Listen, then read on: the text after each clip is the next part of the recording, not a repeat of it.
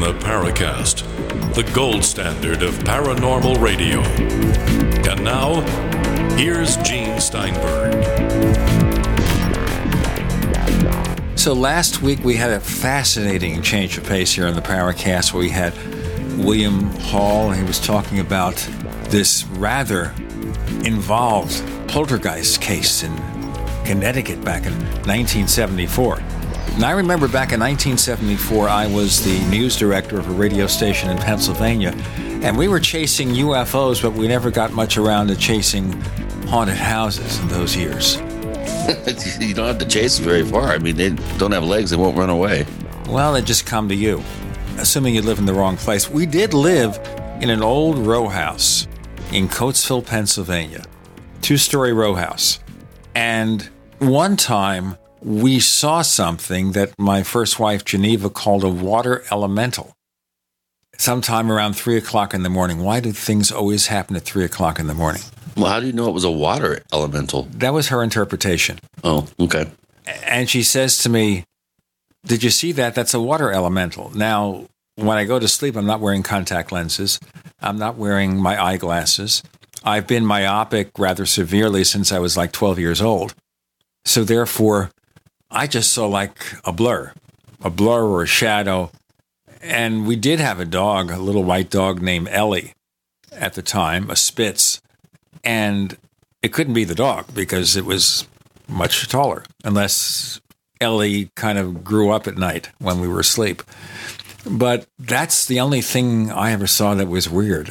As I said, this is a pretty old row house, probably dating back, I don't know, the 20s or 30s. So it must have had a fascinating history to it, but we knew nothing about it. We just rented it from a fellow who worked at the steel mill in Coatesville. Of course, that steel mill is long ago and far away, but that's another story. Anyway, that's my encounter with something allegedly spiritual. But I really enjoyed the book and I enjoyed the session with William Hall. And I know that we had a lot of really interesting listener reaction to it. But a lot of what you see and hear there, of course, depends on one's eyewitness testimony. And we're going to ask our guest, Bruce Maccabee, a bit later about the value of eyewitness testimony. But when it comes to seeing ghosts, witnessing poltergeist phenomena, when it comes to watching somebody get shot by a police officer, as they did in Ferguson, Missouri, a lot of what transpired first depends on eyewitness testimony. Of course, with something that where a crime is involved or a potential crime, you do have forensic evidence. But you're still depending for your basic account on eyewitness testimony. When you have a UFO and people see something in the sky or lands, there's eyewitness testimony. And the more I'm reading about the Ferguson incident, Chris, it shows how unreliable eyewitness testimony is. The stories were all over the place. Yeah. The officer shot the young man from the front, from the back. He was close, he was far. And then there was an article in the Washington Post about the problems with eyewitness testimony, pointing out that there's this group, a nonprofit group called the Innocence Project. And what they do is they look into cases where people were allegedly convicted of crimes they may not have committed. They look at the evidence and they pointed out that in about a third of the cases where people were found innocent of the crime of which they were committed, they depended in large part on eyewitness testimony. And that eyewitness testimony was found to be extremely flawed. So the question is here, of course, Chris, and you're someone who's done so much investigation, to what degree can we depend on what people think they saw? Well, you know, you have the the double difficulty of eyewitness testimony of an unusual, totally paradigm shifting event. Sometimes uh, witnesses, when they see something, you know, horrific, uh, like a, a, murder or something that, that really shakes them to their core, uh, you would think that, that that would be emblazoned in their mind accurately. And I think uh, sometimes the opposite happens. Uh, it, it, makes people more confused. It just rocks their worldview uh, because of, of the event, and they have a very, very difficult time, I think, piecing together uh, the sequence of events, uh, duration. Um, is something that I've seen oftentimes. Uh, sometimes it gets elongated. Sometimes a, mere few seconds seems like m- many minutes. Sometimes the opposite. Sometimes you have time compression where a longer event appears to to flash by in a, in a matter of seconds. So, you know, it's there's no real rhyme or reason of how the human brain cognizes and processes information during you know a, a startling event and i would think that a ufo sighting would obviously fall into that category so i've mentioned uh, a number of times on the show that i've had multiple witness events where descriptions are generally fairly consistent, but the duration, especially a sequence of events, what happened first, what happened second, then what, then what, these things oftentimes get turned around, jumbled up, it's amazing. You can take people separately and interview them, and and then compare notes. You can come up with a with a fairly, I think, accurate generalization about an event in terms of sequence events and duration. But sometimes it's hard to figure out because because things are so all over the map. You know, this is always going to be a problem. That's why I have been championing for years hard data research with triangulated camera arrays that that can't get this information wrong. You know, we're going to have to ask today's guest what he thinks about the future of ufology and and whether we can rely on eyewitness testimony as opposed to actually you know relying on on scientific instrumentation which i think obviously is the way to go. Well one thing mentioned in this washington post article is that people of course are not photographic machines and they make assumptions. They fill in missing details. And a lot of times when someone thinks they saw something some of those details were inferred, were assumed, or they got those details from somebody else. So somebody else mentions, Did you notice that? I notice this here. I notice how the object made a U turn. Now, one witness never saw the U turn, but they'll assume it must have been true because somebody told them that. So it's a matter of not just of seeing the event, recording the event, but making assumptions based on what you hear, what you read. And that takes us back to any case that is removed by a number of years or decades. How do you get an accurate picture of what people saw? And of course, that takes us back to cases like Roswell. Right. Where we had the original story and then we had memories of what happened that go back 30 years. Yeah, decades. Decades. How do you know what happened? Especially if you're remembering something when you were 10 or 12 years old. Oh, my yeah. dad brought home this fragment of something, and it seemed to be flexible. And what was it? Well, we can argue about that until the end of time. Right. And, and I'm sure we will. Never ends. So we're going to do something here with our episode of the Paracast where we're going to go back through history and begin to paint a picture of the FBI CIA UFO connection how are these agencies involved? How have they interacted with each other? We have Dr. Bruce Maccabee, who has written really an entertaining book. I didn't start reading it till fairly late, but it's the kind of book that is, as Leslie Kean said in a review of it, a page turner. It really is. It's a well written book. It's easy to go through. It's not something that the prose is dull and distracting. It just takes you through the story and a lot of fascinating things to discuss. And we'll ask Dr. Maccabee about the accuracy of eyewitness testimony. A reminder, folks, it's here now Paracast Plus. You get the ad free version of the Paracast, get a higher resolution copy, better listening experience, and it's five bucks a month for admission to our top secret download area. Speaking of top secret, we have a little fledgling chat room. We'll be adding more stuff as we go on.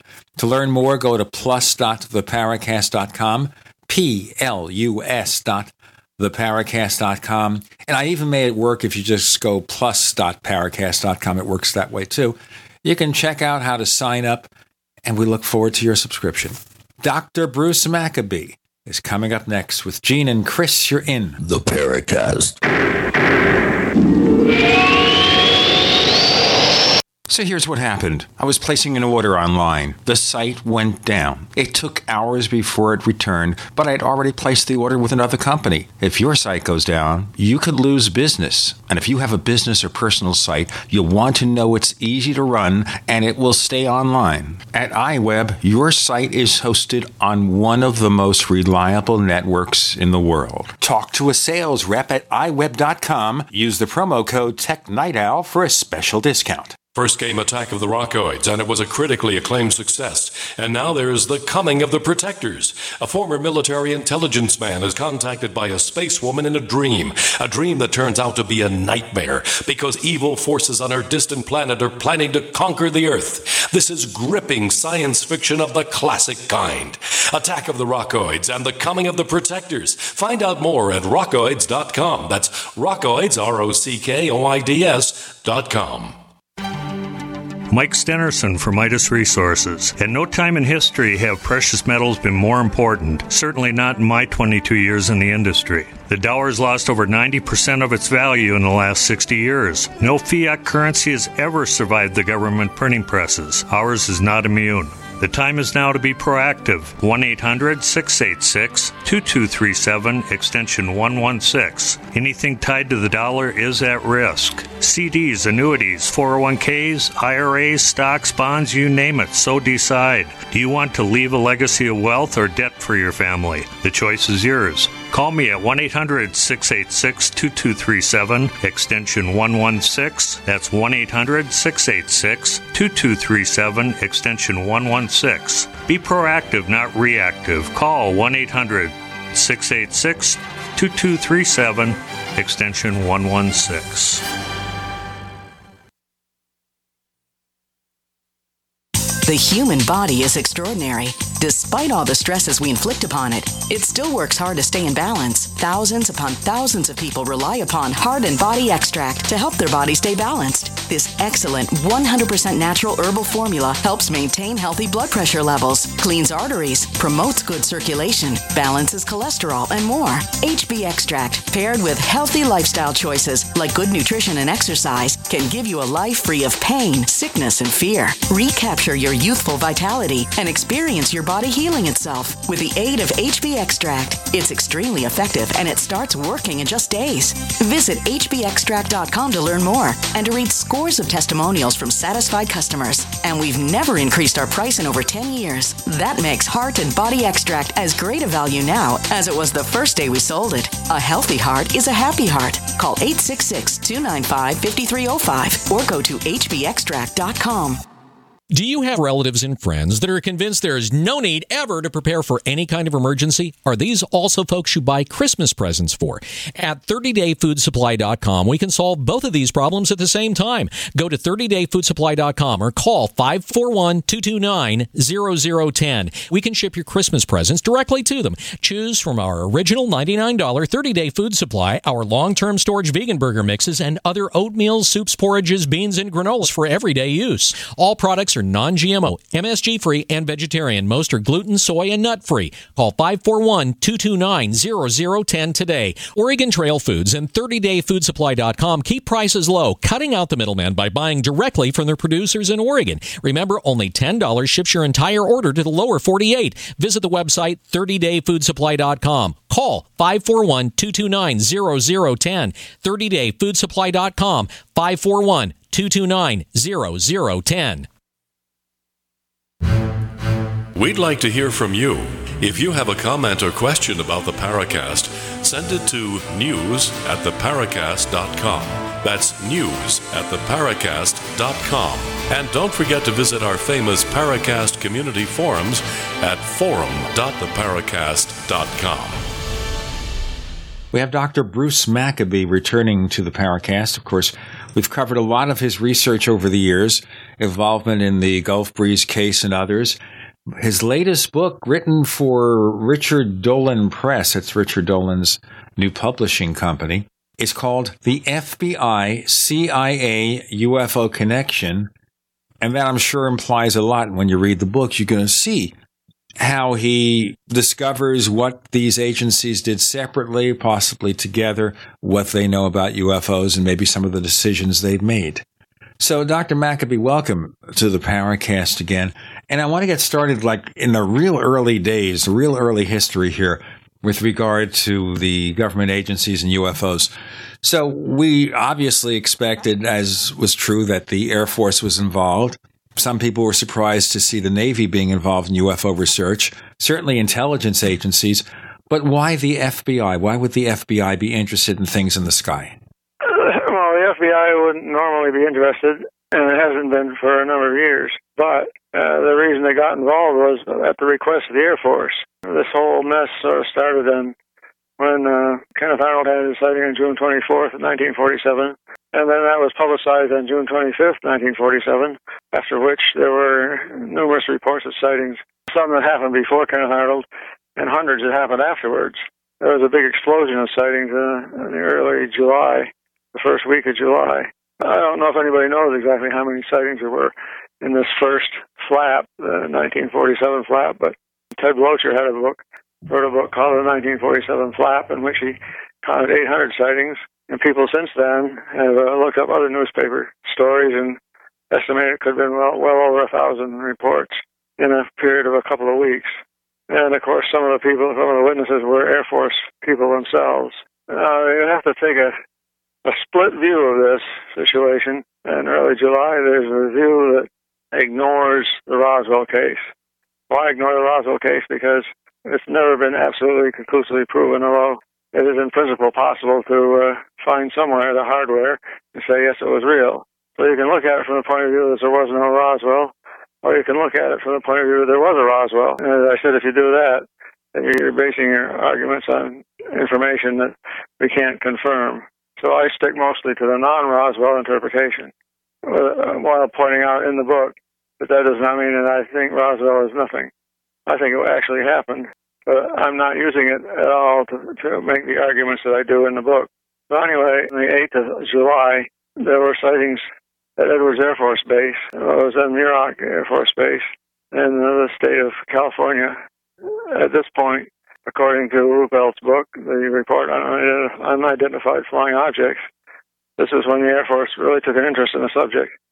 Two days later, on the 10th of July, the Air Force contacted the FBI the Air Force told the FBI that they were using all their scientists and, uh, to run down these reports of strange objects flying through the sky. They wanted the FBI to interview witnesses to find out if there was any possibility of communist subversion going on. The communist aspect would be that communist sympathizers would generate serious reports of sightings to make the American people feel that the our own Air Force couldn't handle a situation some sort of a threat that we that we couldn't manage. Maybe even give the impression that the Soviet Union was flying flying the saucers over the United States. At any rate, it looked like uh, something the uh, FBI could get into because of the idea of communist subversives being involved. And so the Air Force asked the FBI to interview witnesses and essentially decide whether they were faking it or reporting true sightings. By the end of July, Hoover had sent a uh, memo around to the special agents in charge at various areas in the United States. Each state had at least one person saying uh, you should, uh, if, you, if you come upon a sighting, you should interview the witnesses and send the information to headquarters, FBI, and to the Air Force. Because of the fact that the FBI was directed by Congress never to throw anything away, that is, the headquarters FBI. Anything that made it into headquarters was stayed there. It's like a black hole. Information went in and nothing came out local FBI offices had a five or ten year rule that they could destroy stuff, but not the headquarters. In 1977, 1976, no, 1976, when I filed the Freedom of Information Act request, actually I was interested in the uh, the Trent case I was working on at the time, the Trent photo case of McMinnville, Oregon, 1950, and I had found out that uh, Mr. Trent claimed the FBI had visited him where he worked. So I thought, well, maybe with the Freedom of Information Act available in 1975 or 76, I thought maybe I could get some information on whether or not Trent had actually been contacted by the FBI. So I wrote a letter in September of 76 to the FBI and asked if they had any records on Paul A. Trent of McMinnville, Oregon. And now I saw, uh, oh, by the way, if you have anything else on UFOs, please let me know. I didn't expect to get much of anything. because, again, referring to Edward J. Ruppelt's book, The Report on Unidentified Flying Objects, he said the FBI had never been involved. That's what he wrote. So, uh, based on that, I didn't expect to get anything. About six months later, in the spring of 1977, uh, I got a, a, a phone call from a very surprised FBI agent he said over a thousand pages. It would turn out to be 1,600 pages of information in the FBI file. A lot of it was uh, copies of newspaper articles and, and internal memoranda, but uh, copies of stuff. But in any case, there was a pile of data there, which no one had ever seen till I saw it. Even the FBI agent himself was surprised that the FBI had done anything on, on UFOs, the flying saucers. So when I got these documents, I started reading through and comparing stuff with what was then the known history, mostly based on Ruppelt. But what the uh, Air Force was doing, I found some things in the FBI file that were Air Force. What the Air Force was doing without uh, it didn't appear in the in the Air Force file on this subject, the, uh, the so-called Blue Book file, which includes documents that start in the late 1947 sightings starting in 1947 and going onwards. Let me just interrupt here for a few minutes here, which kind of surprises yeah. me here. We have Captain Edward Ruppelt, the head of Project Blue Book. This is the agency that's supposedly investigating UFOs. But he doesn't indicate in his book that the FBI had this rather big investigative involvement. Well, got to understand that Ruppelt didn't get involved himself until the latter 1951. And by that time, the FBI had been out of it for a couple of years. The FBI really only investigated for a couple of months, about two dozen witnesses.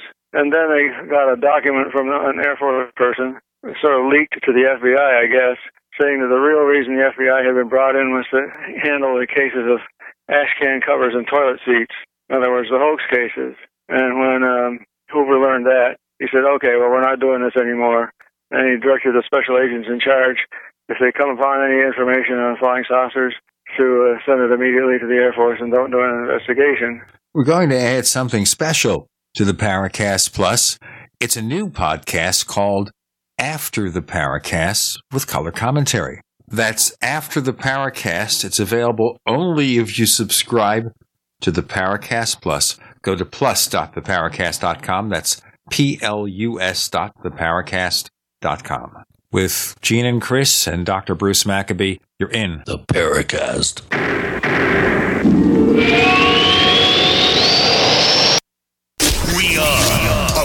America's largest independently owned communications network, GCN. Is there a secret UFO agenda? Do strange creatures from the darkest corners of the mind roam the earth? Is there evidence for mind control, time travel, or devious government conspiracies? Find out the inside scoop on the latest conspiracies, paranormal activity, and Fortean phenomena when you subscribe to Tim Beckley's Conspiracy Journal. It's jam packed with stories, special book and DVD promotions, and the best news, it's absolutely free, sent right to your mailbox.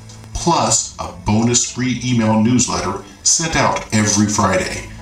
Simply send an email with your name and address to Mr. UFO at webtv.net. That's Mr. UFO at webtv.net. Find out what they don't want you to know.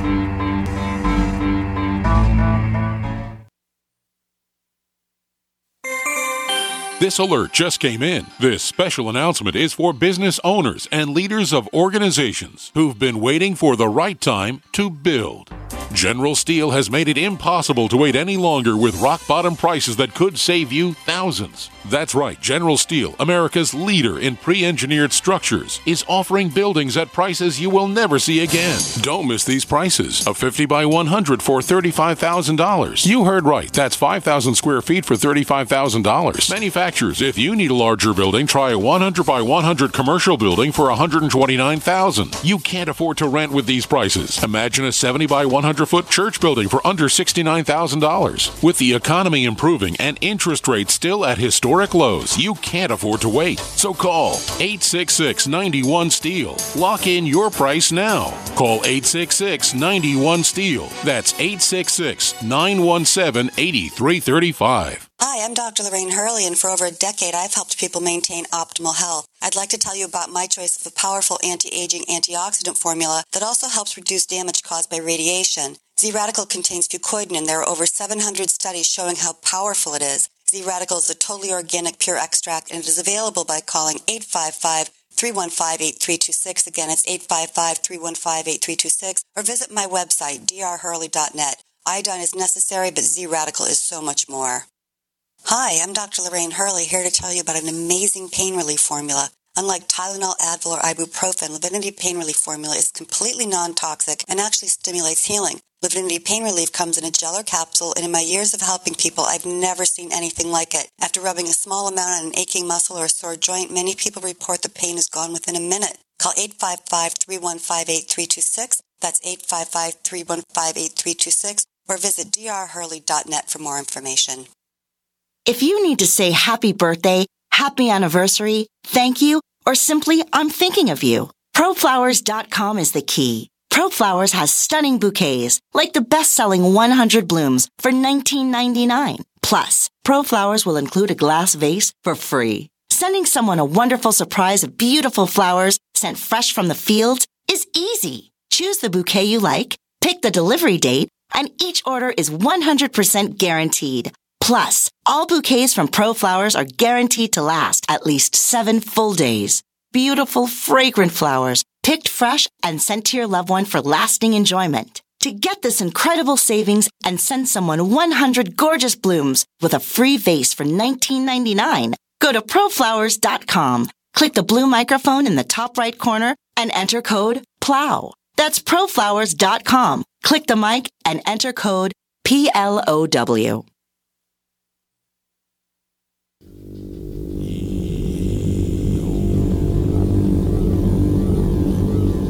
This is Jacques Vallée. You're listening to the Paracast, the gold standard of paranormal radio.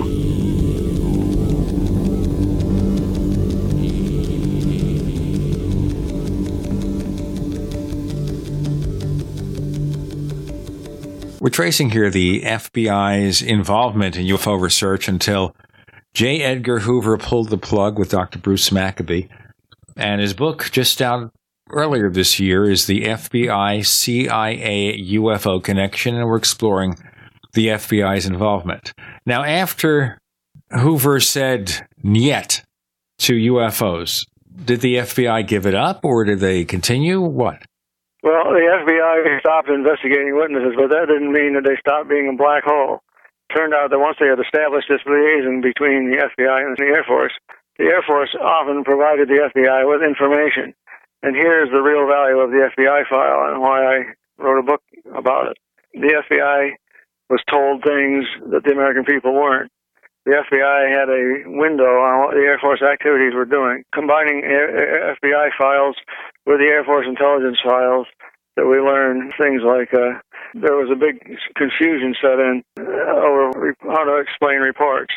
And that confusion turns up in the FBI file where they, you see the uh, Air Force blowing hot, alternately blowing hot and cold on the UFO subject. As I said, it turns up in the, F, in the FBI file. And you see some of it in the CIA, in the CIA file too. The Air Force lied to the CIA uh, about the uh, possibility of interplanetary ships.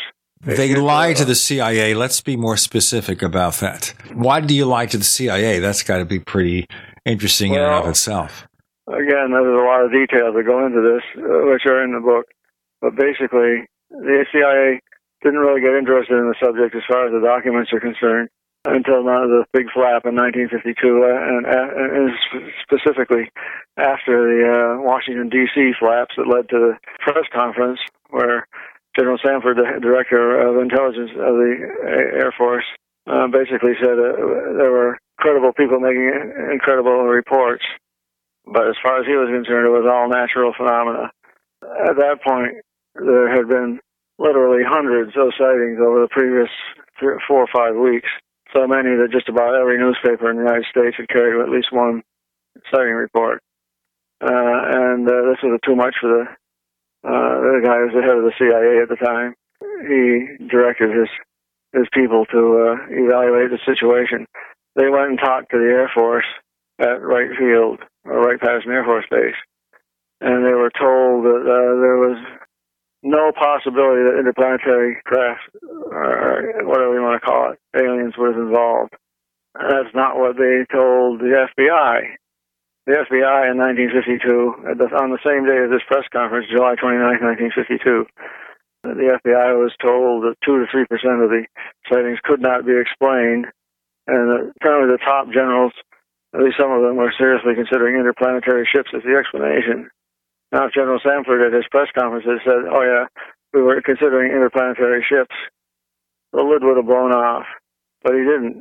His office told the FBI one thing while he was telling the American people something else.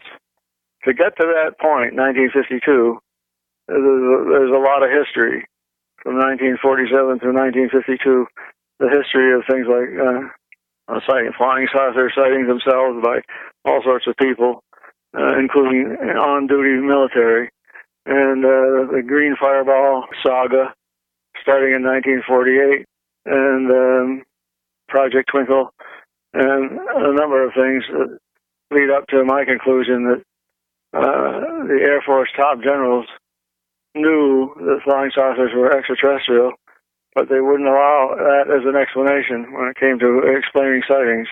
As a matter of fact, I date that to uh, the rejection of the estimate of the situation. I don't know if everybody listening to you would know what the estimate of the situation was. You know, why don't you uh, define that? We should also talk about the Robertson panel, but I have a, a third question to kick in there, but let's start with those two. Well, this stuff began in 1947. Immediately, the Air Force took an interest and began. People at Wright Field was one, the air tech, what became the Air Technical Intelligence Center. The technic T1 and T2 and T3 people at Wright Field, which was later the Wright Patterson Air Force Base, and Air Force Intelligence in the Pentagon. These are two intelligence groups working independently but on the same stuff. And they were handed a bunch of uh, documents by a general by the name of Schulgen, who was in charge of collection of intelligence, and he gave these documents to both uh, both agencies, the uh, Air Force Intelligence and the Wright Field, and they independently did their work. Now, the Air Force Intelligence people tried to force these sightings into an explanation based on Soviet uh, improvements on German war research. They said nothing about interplanetary. But the estimate of the situation the, the, the famous estimate, as recounted by Edward Ruppelt in his book. He said he actually saw it. That was written by people at Wright Field, went up through the chain of command to General Vandenberg, at which point he kicked it back, saying, for lack of proof, we're told, according to Ruppelt. And then some men from Wright Field went to the uh, uh, Pentagon and tried to argue Vandenberg into another uh, way of looking at things. And they said, again, he said basically, sorry, wrong answer. Now, we have traditionally thought of that as being, well, there was enough proof for that, for General Vandenberg, but I think there's another reason. I think Vandenberg uh, realized he could not let interplanetary become an allowed explanation for any of the sightings because if he did, that would uh, spring open a, a Pandora's box, which might reveal something like Roswell going on. You know, I want to ask you more about Roswell in a moment, only because we have that elephant in the room not being considered. But let me, so, let me just let me just be a little bit more specific on this. Before the estimate of the situation was shot down, there were a number of possible explanations for sightings uh, they they said, could this be a U.S. craft, see top secret U.S. craft? And so they searched all the uh, agencies of the Air Force, research agencies, and so on. And by the way, they told this to the FBI too. Um, there was no U.S. project that could explain the flying saucer sighting. Then the next thing was, well, could it be from the USSR, the Soviet Union? and uh, they didn't buy that. They didn't think that the Soviet Union had used had advanced German war research to the point where they could fly over the United States. And furthermore, even if they had developed top secret craft that could fly over the United States, they wouldn't do it because uh, a craft might get shot down or might crash, and then they wouldn't, their technology wouldn't be secret anymore. Just like we wouldn't fly any top secret craft over the Soviet Union until we absolutely were sure it was operational and immune from a disaster. So that ruled out U.S. and USSR. Then there was a possibility of misidentifications of natural phenomena uh, or man-made phenomena, misidentifications, hoaxes, of course, and mental states of the witnesses' delusions. And the, the last possibility was interplanetary. So when uh, Vandenberg kicked back the uh, estimate of the situation, he set a policy, as it were. The policy being interplanetary is not an allowed explanation. And from then on, you see the people who are doing the, the uh, analysis work, uh, what became the Air Technical Intelligence Center, uh, Project Sign, Project Grudge, and Project Blue Book, all trying to explain cases without using extraterrestrial as one of the allowed explanations. And there was a lot of confusion setting in. I asked myself, why in the world would Vandenberg reject this evidence pro- provided by his own experts? He he effectively employed these guys at Wright Field to decide make all sorts of decisions relative to advanced aeronautical development of the Soviet Union and the United States and so on. In other words, they were the experts, and he was telling the experts, sorry, wrong answer. that certainly is a typical politician or a military response. We have Dr. Bruce Maccabee. We're talking about the FBI CIA UFO connection with Gene and Chris. You're in the Paracast.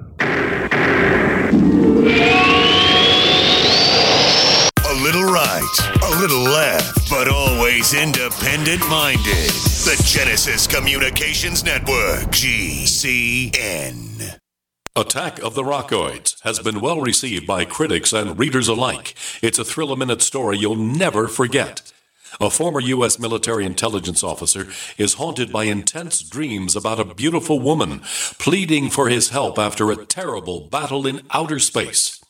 But the dreams turn out to be true and thrust him into a telepathic love affair with a woman whose faraway planet is intent on destroying the Earth.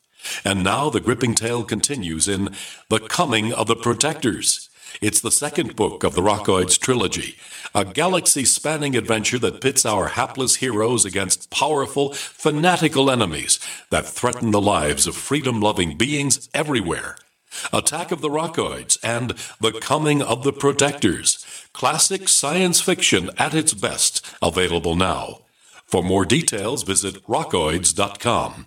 That's R O C K O I D S.com. The experts at web.com want to build your business a successful website for free, just like we did for these current web.com customers. We've used and, and looked at other website designers, but there's nobody better than web.com. Web.com can build your website in as little as seven days free. Plus, we'll promote it on all the major search engines like Google, Yahoo, and Bing. If after 30 days you're happy, we'll continue to provide promotion, hosting, support, and maintenance, all for one low monthly fee.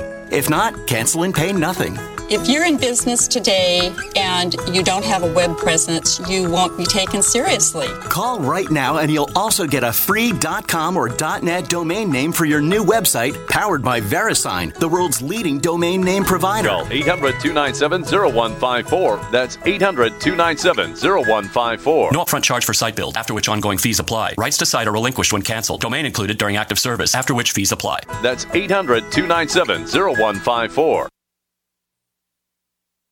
Hi, this is Steve Sanchez, and based on a recent study, it was found that 57 million Americans had legal issues over the last 12 months, but only 60% of those studied sought out the services of a lawyer. Why? In a nutshell, affordability. Well, my friends at Legal Shield have created a solution that can help you not if, but when you need an attorney. For as little as $17 per month, Legal Shield will provide you unlimited access to qualified attorneys at an accomplished law firm for advice and counsel on legal issues, no matter how serious or trivial. For over 40 years and with 1.4 million families across North America, Legal Shield can help you, the loyal GCN listener. Representatives are standing by now to answer your questions, so call them now at 1 855 340 SAVE. That's 1 855 340 7283 or visit them at lsprotection.com. That's lsprotection.com. Results will vary from case to case.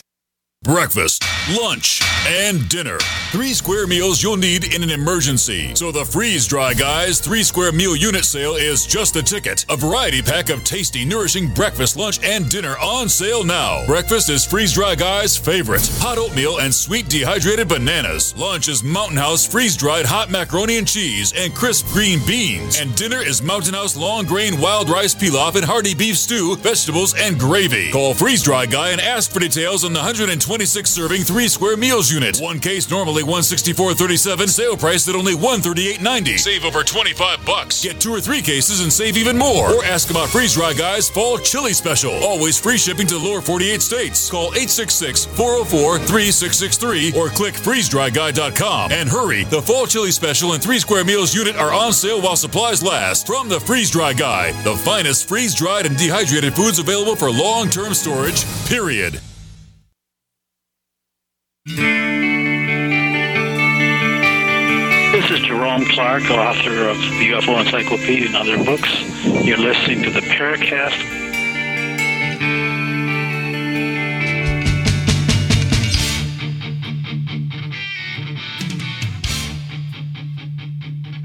All right, so we see this philosophy of kicking down any possibility that UFOs are not conventional objects, Dr. Bruce Maccabee. And we have a lot to cover here and not always as much time as we'd like. What about the Robertson panel? Explain that to our listeners. Well, the CIA, as I said, got interested in 1952 at the time of this big flap. They went and interviewed the uh, Air Force and were told that there was misidentifications and hoaxes and delusions primarily. The way the CIA document presents what they were told by the Air Force, there was zero possibility that interplanetary craft was involved which, as I said, was essentially a lie to the CIA because at the same time they were telling the FBI several percent of the sightings couldn't be explained, and interplanetary was one of the things that top generals were thinking about. Anyway, the CIA subsequently did some of its own data collection and had collected data somewhat from around the world anyway. And uh, Marshall Chadwell, a top scientist of the CIA, decided that uh, it was time to do something uh, right on the front cover of the book, uh, I got a, uh, few words from this one of the CIA documents saying that something's going on which demands immediate, immediate attention. This was around the end of the uh, year 1952. He decided it was proposed to the government agency and intelligence that the CIA hold a meeting, a panel, to decide whether or not it was going to be worth investigating flying saucer sightings. And it's apparent from the way he wrote that he assumed they would find out that there were they would conclude that yes, there was something strange going on, and it involved it required research work.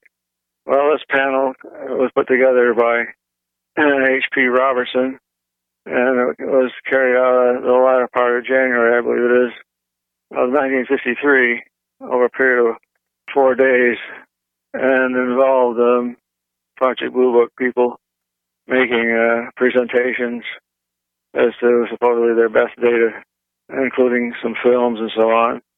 Now, these gentlemen who are the scientists who are evaluating the data apparently had little uh, background in the subject. The big main thing, though, is they decided that they could explain all the cases. One of the most egregious ex- quote explanations unquote had to do with film by a Navy photographer as he was dri- driving across Utah uh, in 1952, he and his wife saw these disc-like things with domes on the top flying around. He had to get out of his car, open up the trunk, pull out his uh, 16 millimeter professional movie camera and get it going. And before he could uh, take any film, by the time he got his camera ready, the objects were off in the distance and they just show up as points of light. I have one of the frames of the film in the book. Anyway, as this was discussed at the Robertson panel, and all I did was talk about the film itself, and they decided the film could be seagulls, off in the distance. They didn't even consider the the, the verbal testimony of uh, uh, Delbert Newhouse and his wife, who saw these things when they were a lot closer, and as they said, were circular with a dome on the top. But they didn't even consider the the testimony. So it's things like that where information sort of falls through the cracks or gets modified, or uh, allows them to say, "Well, we can explain everything," and when they claim they can explain everything, all the interest in the subject sort of ended.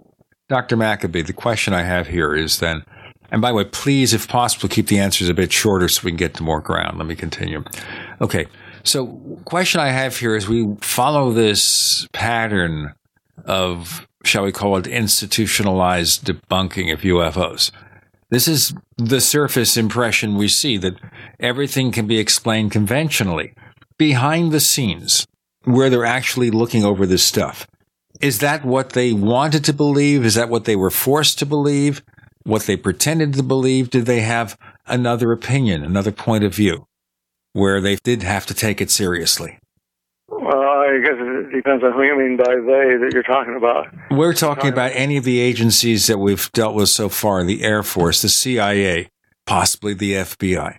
Were they all taking it really seriously? We can't figure this out behind the scenes. Or are they so involved in convincing the public they were conventional that they also maybe convinced themselves of the same thing? Yes, I have uh, considered the possibility of what appeared to be the uh, people doing uh, work at Project Blue Book were sort of brainwashed themselves into believing that there was nothing to it, and uh, any explanation in a any explanation in a storm Project Grudge was a uh, project uh, from between Project Sign, Project Grudge, and then Project Blue Book. And uh, the Grudge report was, was publicized in December of 1950. The Grudge report was called by General Cabell, who was at the time the director of, CIA, of Air Force Intelligence, a worthless tripe. In Project Grudge, they, they prided themselves on explaining every one of about 300 cases they had looked at and uh, apparently some 50 of those cases were quote explained unquote with the explanations being so unconvincing that even newsmen could see that there was something going on that was strange. But as time went on, uh, this uh, just sort of solidified into UFOs can be anything but the, but extraterrestrial. And so what do you get at the end of Project Blue Book when it closed in 1969? 13,000 cases, 701 of them left as unexplained. And as far as the Air Force official policy was concerned, of these 701, all of them could be explained if they had more information about the sightings. In other words, so-called insufficient information type of sightings. But if you go and you look at the actual sightings themselves, you find there's plenty of information available to conclude something was going on. Therefore, you can decide, as I did, that uh, there essentially was a policy undergoing, uh, and it was being driven by the Air Force. It wasn't driven by the FBI. The FBI was totally confused, I would think, by what they were told. On the one hand, that there was U.S. Soviet weaponry, and on the other hand, it was explainable as natural phenomena. Uh, and the Air Force kept saying publicly how un- uninterested it was in flying saucer reports. Uh, well, yeah, and that goes back to Van, uh, General Vandenberg's dismissal of the situation uh, back in 1948. It had a snowball effect when he dismissed the estimate of the situation document, which is fairly famous now. Uh, that's where we really see the first uh, indication of a of a policy of uh, denial, and that, I love that term, uh, Gene, institutionalized debunking and ridicule. Uh, it goes all the way back till to 1948 with uh, with General Vandenberg. I would I would think that it it kind of appears that way uh, reading through the section in your book on that. Right. Well, I was that's that's my my input, I guess, on this whole problem. Uh, the re reevaluation or reinterpretation of Vandenberg kicking back the estimate of the situation, essentially telling his experts they're wrong. My guess is he didn't tell them they were wrong it's just he said you can't you can't go public because if he had allowed interplanetary as an explanation, that would have leaked out. Oh yeah, the Air Force is considering interplanetary saucers as some of the uh, things that are flying around. And uh, the Air Force apparently didn't want that to happen. So he stomped on the problem right off the, right off the, at the outset, as it were, by saying, "You guys can't use." I'm uh, speculating. He said, "You guys can't use um, extraterrestrial as an, as an allowed explanation. It all has to be U.S., USSR, um, hoaxes, delusions, or misidentifications of natural and man-made phenomena." All right. By setting that by setting that policy, he caused a lot of confusion in the following years. Well, it's a matter of being politically correct. It sounds like to me, but get back to that other elephant in the room, the Roswell connection. So if Roswell is, as has been interpreted later, an actual crash of an alien spacecraft, this had to be somewhere very important to the authorities, a huge undercurrent. No matter what they say publicly, they know this. And isn't that something that would have had to have gotten a lot of play in at least intelligence and military circles? Well, uh, as you, having read the book, you know that I do say I do talk about Roswell, but my argument is not based on that. However, if Roswell were real and they wanted to cover it up, that would even be more reason for General Vandenberg to shoot down the explanation if if they had if suppose the Wright Field came up with Wright Field an- analysts came up with the correct explanation. Yep, they're interplanetary, and uh, Vandenberg knows about the Roswell crash and he knows it's being suppressed to be covered up essentially as much as possible. He wouldn't dare let uh, interplanetary be part of the allowed explanations. Okay, so that therefore becomes a subtext in all this. Let's do our break and we'll get into more of this. Dr. Bruce Maccabee is here. We've got a lot more to talk about. The FBI, CIA, UFO connection. You're on with Gene and Chris. You're in the Paracast.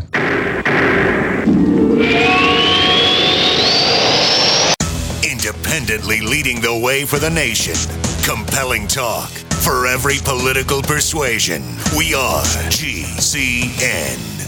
Genesis is defined as an origin, creation, or the beginning. Genesis Communications Network began with the mission of providing you with the kind of compelling content you're listening to now. And at GCNlive.com, you'll find a free archive of our nation's history, narrated by GCN hosts, explored, shared, and passed down to future generations. GCN is the future of talk radio, but we should always strive to learn from our past. Together, we are GCNlive.com. GCN. We the people grow cotton, weave fabric, engrave ink, embed strips and fibers to protect from counterfeit, then carting to a private bank, having it lent back at interest, forcing taxes to service debt. This capitalism, or was Jefferson correct when stating a central bank issuing the public currency is a greater menace to the liberties of the people than a standing army? Hi, Ted Anderson. I'm placing a free silver dollar in a book that explains our monetary system. Call for your copy, 800 686 2237. It's time to understand the system. Call 800 686 2237. That's 800 686 2237. What good is a big Berkey water filter? We get that question a lot here at BigBerkeyWaterFilters.com, and in a word, the answer is protection. Protection from water main breaks, E. coli contamination, environmental chemical spills, pesticide runoff, chlorine taste and smell, and all forms of fluoride. Plus, Big Berkey water filters are the original gravity water filter system and most trusted on the market for a reason.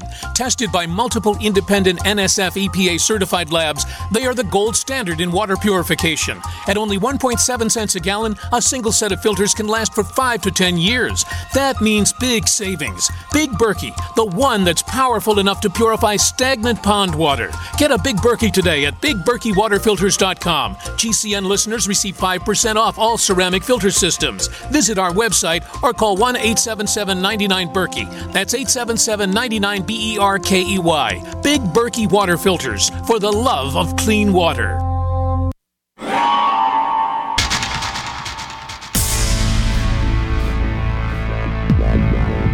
Welcome back to the Paracast, the gold standard of paranormal radio. And now, here's Gene Steinberg.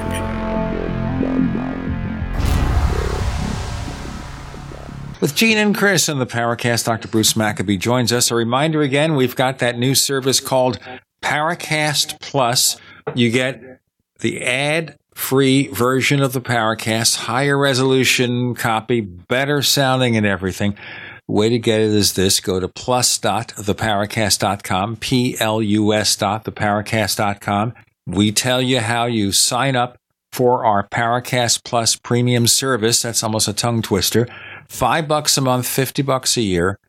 And we'll have more stuff going on. We're already breaking in a fledgling chat room. We'll have other audio presentations, videos, lots more to come.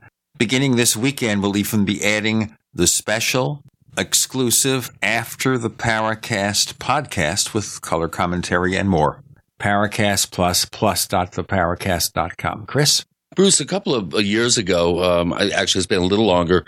The latest in, in what have you know turned out to be a long line of whistleblowers um, has come out, and he is the ex CIA guy, uh, Chase Brandon. What discuss his his claims about Roswell and and whether you think that he was tasked to come out with that uh, revelation about a box full of documents, or or do you think that that he truly was a whistleblower? Well, I understand he also had a book out, so he might have been playing up stuff to sell his book. But I don't know anything any more about it than uh, has been published already. I have never talked to the person. His story, if I, as I understand it, is he was in a in a safe that is a big room uh, that has a you can only get into with a circuit secret code method, and where they stored historical documents of the CIA. Found found some box with the word Roswell on it, pulled it out, looked at it, looked at the stuff on the inside, said, uh huh, this confirms my feeling that Roswell was real, stuck the box back in. Uh, so as far as I know, he didn't say when that happened, but subsequently, uh, he went public in 2010 with it, or 12, 2012. It was, I think, about three years ago, a little over three years ago. Yeah, whatever. Point is that uh, he said uh, he hadn't been in that safe for a long time, but he didn't say when it occurred obviously, uh, uh, CIA historians was reported as saying he searched through this safe and didn't find anything. Of course, the Roswell box could have been removed years ago or the day after Chase Brandon went public. We wouldn't know. So that's a, that's a typical story that's sort of hanging by a thread out there, relying on uh, the uh, veracity of Mr. Brandon you have a lot of friends in the agency. I mean, you've, uh, according to your book, you've you've given presentations on any number of occasions. You've uh, checked in with uh, friends of yours within the agency. Have you asked Ron Pandolfi? Have you asked others uh, who have been uh, close uh, to you over the years about this particular claim? And w- w- what was their response that, to this? That, that, claim came long after I was at the uh, visited the agency. That claim was uh, in 2011 or 12 or whichever year it was. Right. Uh, never had heard of him before. You can, uh, having read the book, you know that I was trying to investigate the CIA at the same time they were probably trying to investigate me. Well, that sounds like a lot of fun. Oh, I, yes. I, I, wouldn't want to get into a betting match who's going to get a little bit more information than. the story is outlined in the book shows that uh, everything that I published in there was was in the 70s, 80s, and 90s, except for a few comments by Kit Green and so on in 2008. Was not unaware of uh, Chase Brandon until I heard about it through the grapevine, and he had been talking. There was an earlier guy, uh, Harry Rositzke, right, who supposedly was um, the Falcon. Falcon in, in the aviary. I, I wanted to ask you about the aviary. And I've asked people at the CIA about this, and they don't know. They never heard of never heard of Rositzke. You'd have to be in the same section of the CIA, I suppose, to get any cross fertilization. Uh, right. So if you're in the CIA and you want to find out about somebody else in the CIA, uh, it's a difficult process. Is that what you're saying? If if they're not in your in your particular uh, section. Yeah, you'd have to you'd have to know something about the person first in order to identify them as a person, Right. person you want to talk to. You don't just go wandering around asking people, "Oh, by the way, have you been down in the uh, in the uh, history safe? And have you seen the Ros- Roswell box recently?" Well, uh, people have kind of uh, whispered around, uh, you know, wondering about your relationship with the CIA. Uh, you are very close with, uh, or you, over the years, you were very close with with people who were known to uh, to uh, work for the agency. Ron Pandolfi, of course, was the head of the science and technology desk for many years. I, I, he still may, maybe. I'm not even sure. Why don't you give us a, a quick uh, thumbnail sketch of how you were first brought in to brief the CIA and kind of take us through the, the process of establishing your relationship within the agency? Well, as I point out in the book, my, the beginning of my involvement with the CIA had to do with photographic analysis or investigative radar, radar analysis in the same sense that my involvement with the FBI began as a result of photo analysis. But the uh, December 1978 uh, New Zealand sightings uh, that were publicized worldwide. Right, the Valentich case. Involved, huh? The Valentich case. No, this is that was October of '78. And then December 1978 was, was a movie film, uh, multiple witness, people on board an aircraft, uh, in the middle of the night, um, seeing lights and getting film and ha- having verbal testimony, and objects picked up by the ground radar as well as the airplane radar. A very complicated case. The only one that I'm aware of that has had any any portion of a sighting argued out in the open literature. You can see all that stuff on my website, which, by the way, is www.brumac.8k.com. That's the number eight, letter K. brumac.888k.com. Anyway, I wanted some consultation on my analysis of the radar sightings, and I first talked to a guy at MITRE Corporation, Gordon McDonald, and he suggested I talk to an expert at the CIA, which floored me. I never would have thought to talk to the CIA. After all, they were considered to be bad boys of ufology, running the whole cover up or something. And that was in December of '78. In that same month, the FBI, had, the CIA had coughed up about 900 pages of documents after saying that all they had was a couple of dozen pages related to the Robertson panel. In fact, they had hundreds of pages.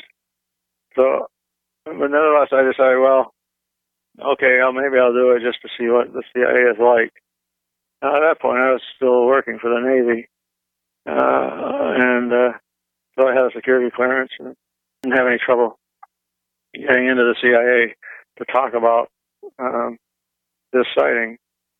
And uh, I went there and talked about seven, I think it was like seven, seven guys uh, represented different parts of the CIA, I suppose, who were interested in the sighting. And uh, after that, uh, I did get to talk to a radar expert, and I think I was at the agency three times in 1979, in the spring of '79. And then I didn't get much help. I didn't go back again, and had never had not planned to return to the CIA ever. But five years later, I got a phone call from a guy, Ron Pandolfi. I got a phone call. Uh, he uh, was interested in uh, the work that I was doing in laser generated underwater sound. I call LGUS. This is Navy work related to ASW, anti submarine warfare. And uh, he had noticed that this phenomenon we were using, the generation of underwater sound using a laser, you fly in an airplane with a powerful pulsed laser you know, zap the water surface with a laser and generates underwater sound that goes out from this zap point.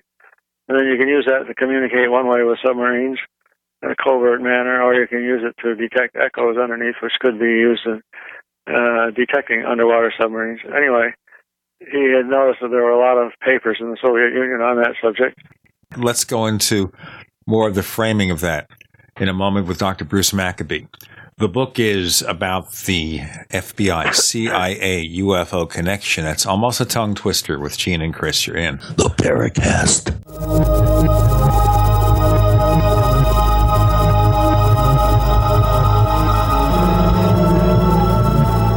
First came Attack of the Rockoids, and it was a critically acclaimed success. And now there is The Coming of the Protectors. A former military intelligence man is contacted by a space woman in a dream, a dream that turns out to be a nightmare because evil forces on her distant planet are planning to conquer the Earth. This is gripping science fiction of the classic kind.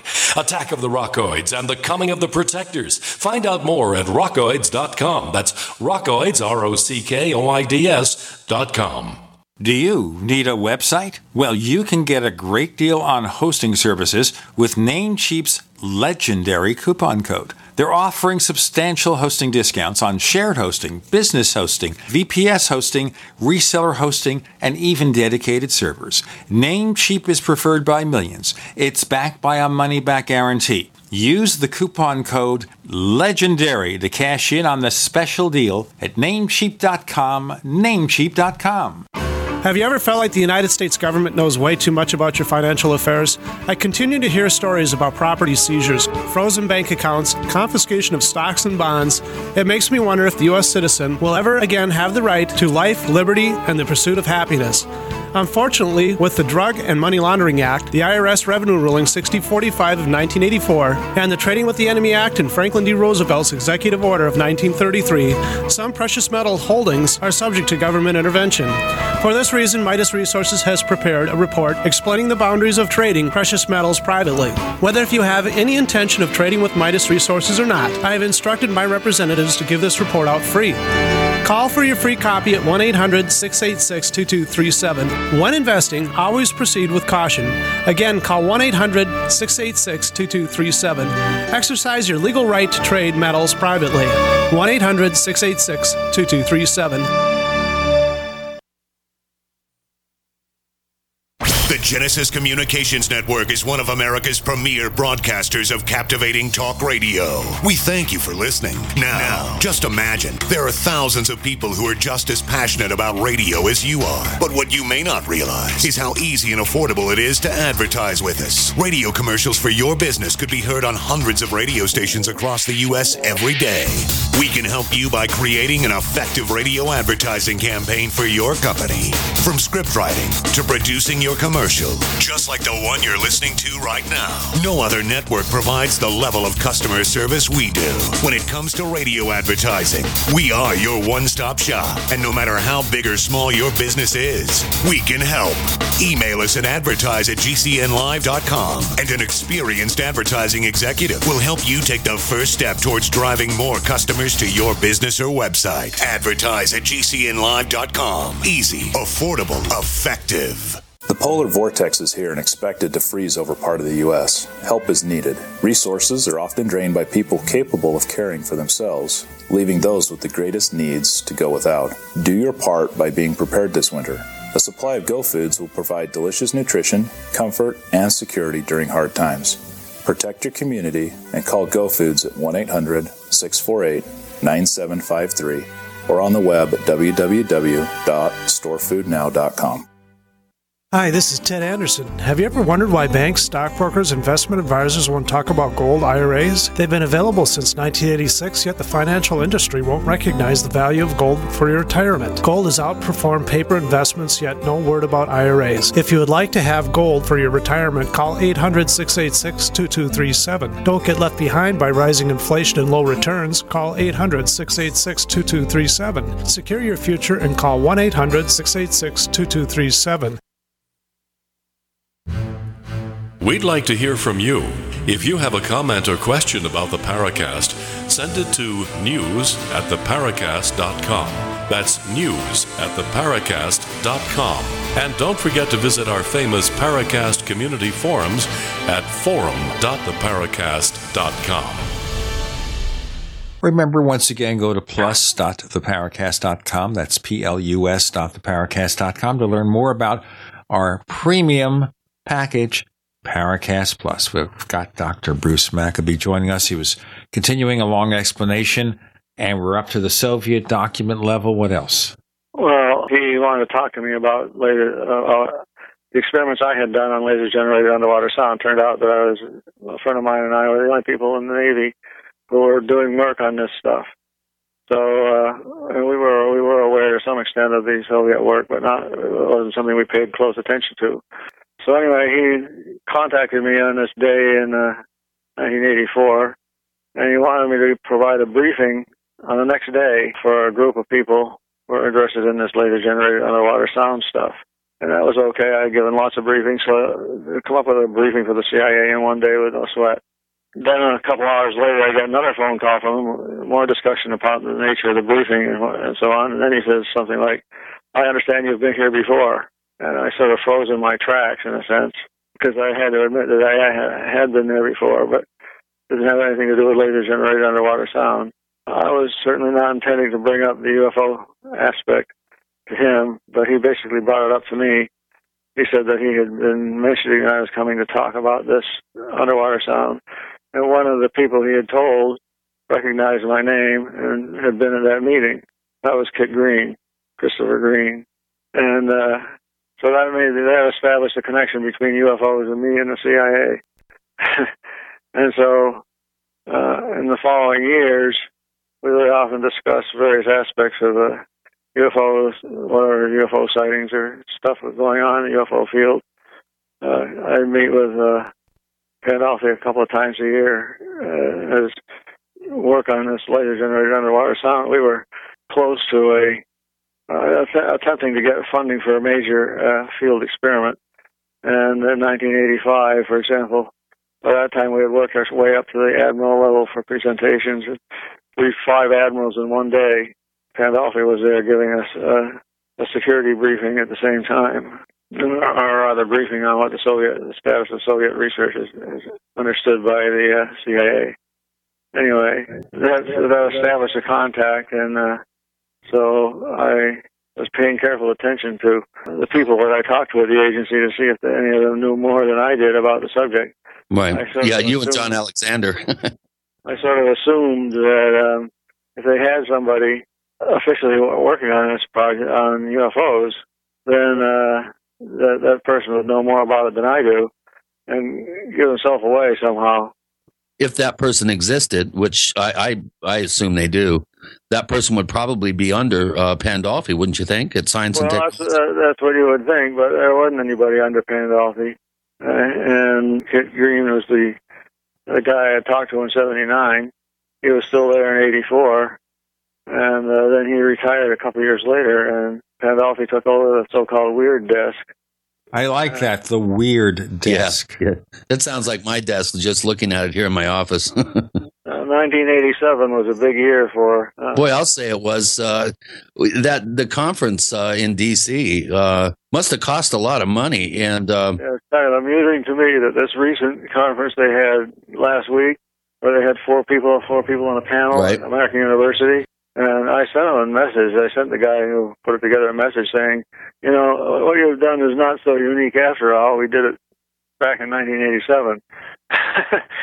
that brings up the point, uh, Bruce. Who funded that 1987 conference? I, I've uh, heard uh, uh, mention that uh, a very kind of shadowy company called Cayman Tempo uh, was footing the bill for that conference, and that uh, one of the FUFOR directors, uh, you know, who was you would think would know, uh, was funding the conference, uh, being that they were involved in the the, the actual planning and and. And, and everything for the conference. She, the director didn't even know who was paying all these airfares and, and putting people up at fancy hotels and feeding them. Can tell us about Cayman Tempo and their involvement in that conference. I never heard of Cayman. Oh, I, I guess I've heard of it, but it didn't have anything to do with us. Uh, funding was raised by the, Fund for UFO Research. In 19, you know, in the way MUFON works, at the end of each conference, they tell where the next conference is going to be, who's going to be putting it on. And so in the 1986 con- at the end of the 1986 conference, we announced that the Fund for UFO Research would put the fir- put the uh, the 40th anniversary UFO conference on, the 40th anniversary of UFOs, um, uh, in Washington D.C. At which point it became a mad scramble for how do we do it. And I was the head of the fund at the time, so I knew all the details of what was going on. Uh, we uh, made an appeal for funding. We wanted to do an international conference, a real international conference where we had people from other countries for the first time. And we got funding from uh, uh, a number of people contributed, people, not companies, uh, a big contribution from uh, the Prince of Othello, Hans uh, uh, Liechtenstein. Uh, and uh, hundreds of other people, I guess. I don't remember all the tech, all the fine details of the funding this this long afterwards, but it was basically money raised by the Fund for Research, and Whitley Strieber guaranteed a certain amount of money as well if we did if we overran uh, our budget. So wasn't that had- kind of Whitley's uh, coming out party? I, I recall uh, talking to somebody uh, who was there that made the comment, "Oh boy, we're seeing the birth of a new religion." Uh, when the the whole uh, communion uh, hoopla uh, started right around that time, wasn't that his real coming out party? Well, Communion was published in well, February of 1987. Intruders by Hopkins was published in March of 1987. Uh, the the MJ12 documents were publicized first by Timothy Good uh, in, in his book Above Top Secret uh, in I think May of 1987, and then uh, Bill Moore and Jaime Shandera went public with what they had had since 1984. They had had the MJ12 documents, and they went public with that in June, I guess, of 1987. I got all the dates there. Yeah, that's that's a that's a major uh, that's a major row of dom- dominoes uh, coming out in just a matter of four And months. To pre- precede all those dominoes was the Japan Airlines case. The FAA was investigating. So, right at the beginning of 1987, you had a major publicity about UFOs when the FAA said it was going to investigate the J- Japan Airlines sighting. And then I give what you might call the, the, the quote the true story unquote of, of how I managed to write a big paper on uh, the Japan case uh, involving part of my investigation involved talking to John, Callahan, who at the time was on the government side, you might say, but after he well, he was the head of the NTS, uh, NTSB, I think, wasn't he? he was the head of uh, investigations. Right. Uh, yeah, right. And but five, ten years later, when he retired, he came out pro UFO. Right. Well, you, Anyway, the point is that the, the, the Japan Airlines case, with all the publicity around that, then the Communion book, then the Intruders book, then uh, MJ12, all of these things happening within weeks or months of one another, and then the big blow up, build up to the uh, MUFON Symposium.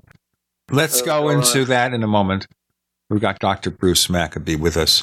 With Gene and Chris, you're in. The Paracast.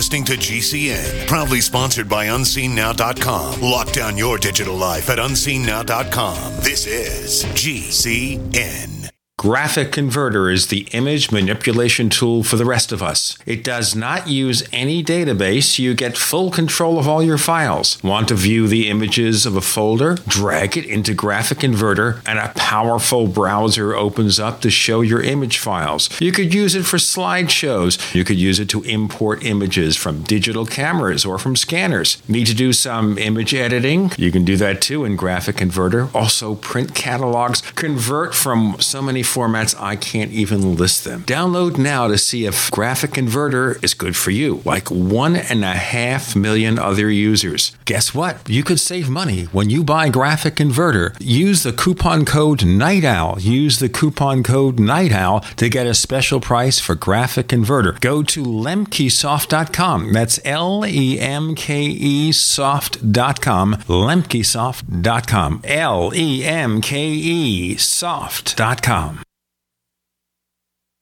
Do you have relatives and friends that are convinced there is no need ever to prepare for any kind of emergency? Are these also folks you buy Christmas presents for?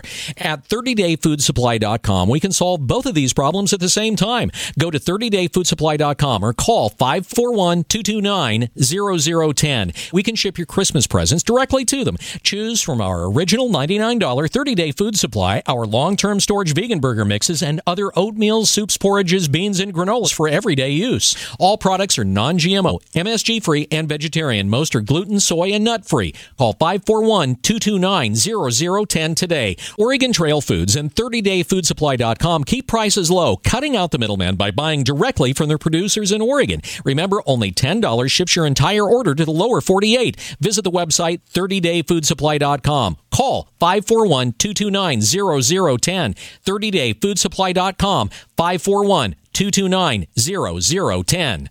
It's that time of year again, and you know what that means cold and flu season. but don't worry, HerbalHealer.com has you and your loved ones covered with our safe and natural products. Cold and flu fighters like beta glucans, olive leaf antiviral capsules, grapefruit seed extract, HHA 4 herb capsules, elderberry power, and respirate. And don't forget about Oregacillin for the lungs, normally $34.95, on sale now for only $25. Vitamin D3 120 count soft gels, only $9.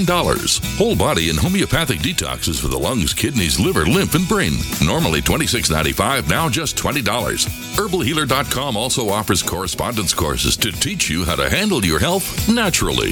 And as always, new customers get a free 128 page catalog with your order.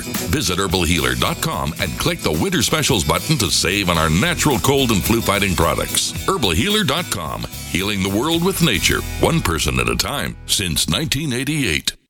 For over five years, you've been hearing about the Berkey guy, so you may know a few things about him. For example, you are well aware of the superior quality and effectiveness of Berkey water filters and accessories. But did you know the Berkeys have had independent lab tests done to prove just how effective they are? It's true, and he can email you the test results. Just visit goberkey.com. You may also know that the Berkey guy has helped tens of thousands of people get better prepared. Now, here's something you may not know.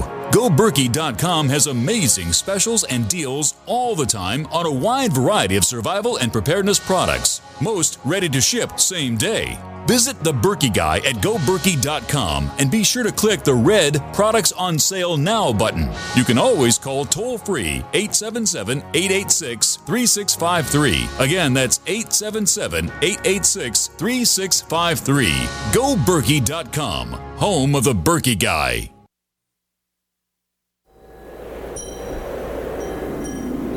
Hello, this is Rosemary Ellen Guiley, and you're listening to the Paracast, the gold standard of paranormal radio.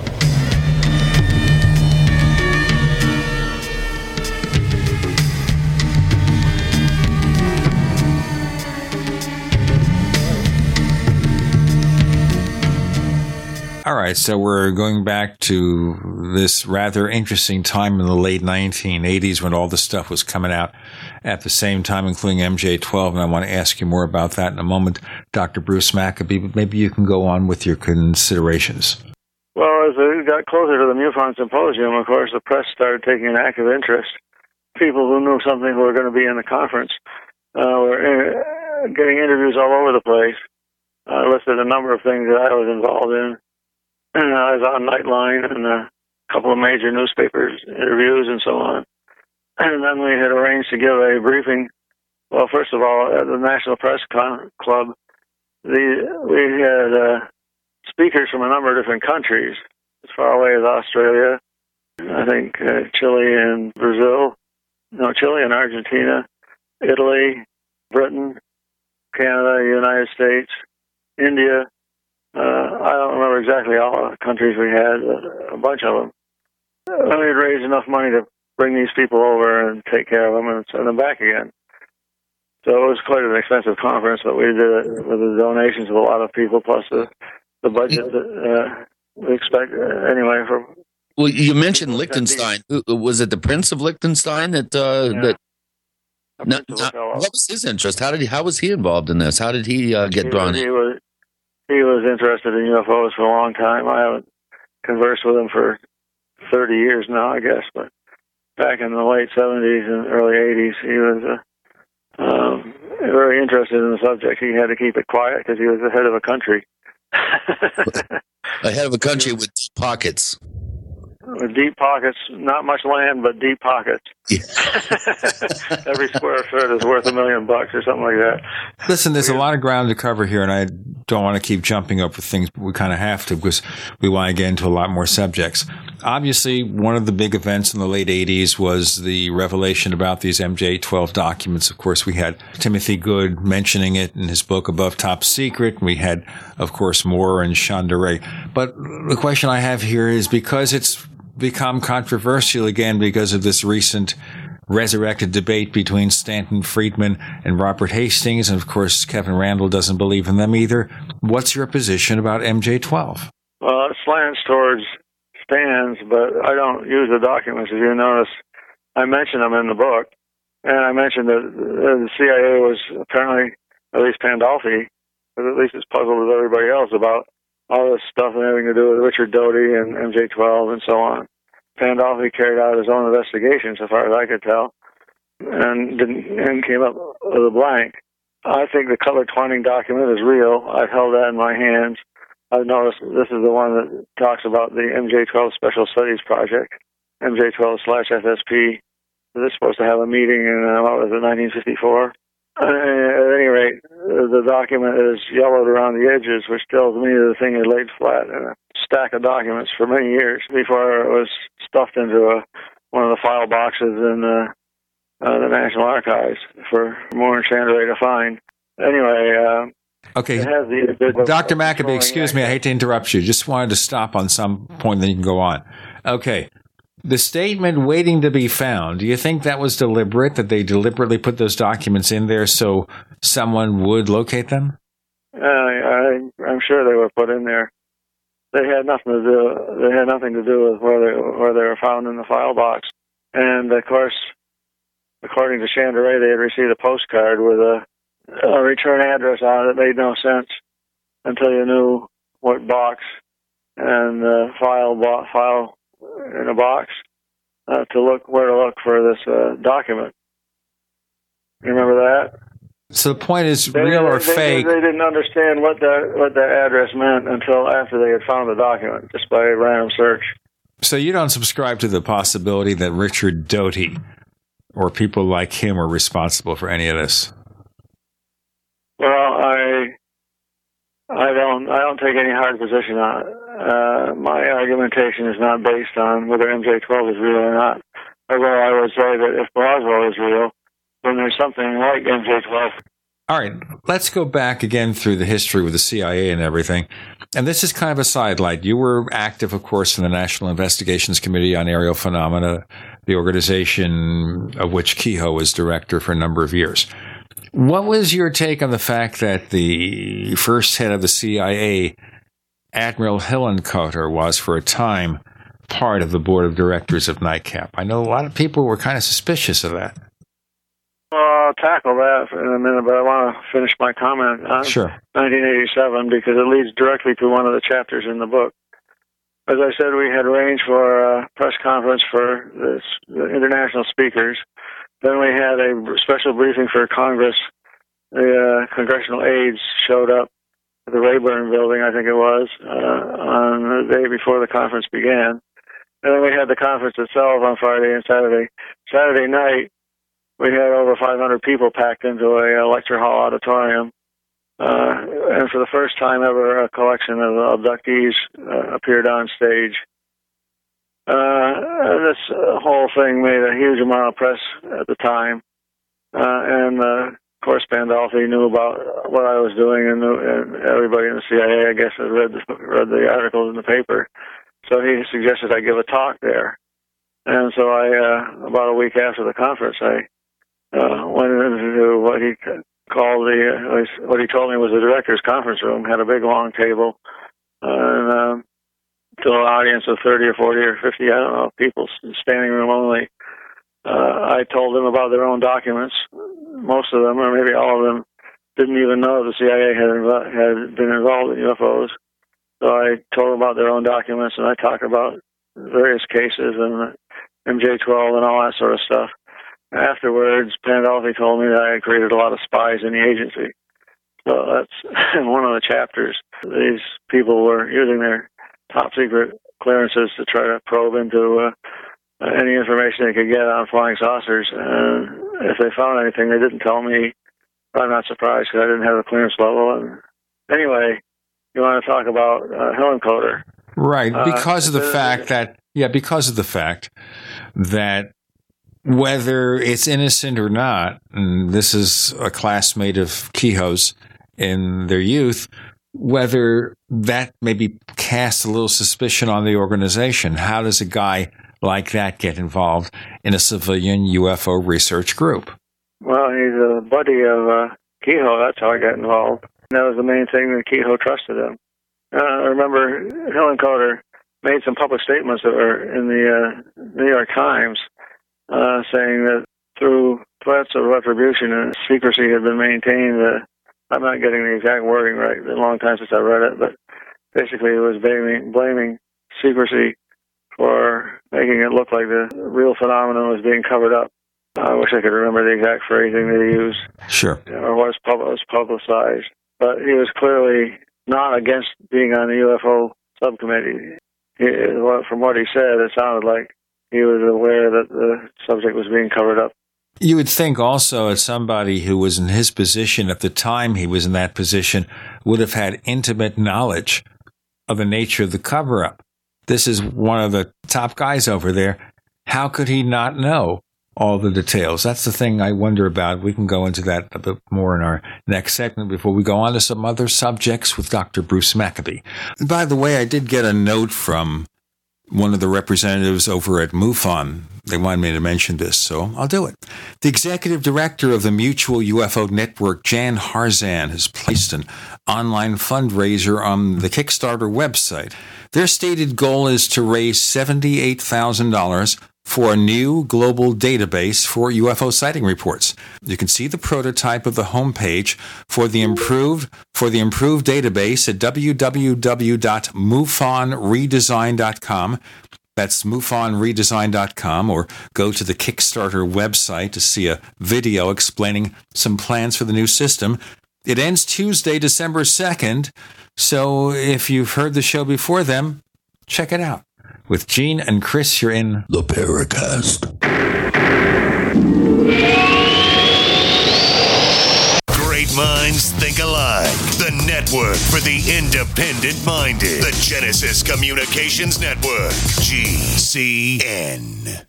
So here's what happened. I was placing an order online. The site went down. It took hours before it returned, but I'd already placed the order with another company. If your site goes down, you could lose business. And if you have a business or personal site, you'll want to know it's easy to run and it will stay online. At iWeb, your site is hosted on one of the most reliable networks in the world. Talk to a sales rep at iWeb.com. Use the promo code TechNightOwl for a special discount. First came Attack of the Rockoids, and it was a critically acclaimed success. And now there is The Coming of the Protectors. A former military intelligence man is contacted by a space woman in a dream, a dream that turns out to be a nightmare because evil forces on our distant planet are planning to conquer the Earth. This is gripping science fiction of the classic kind.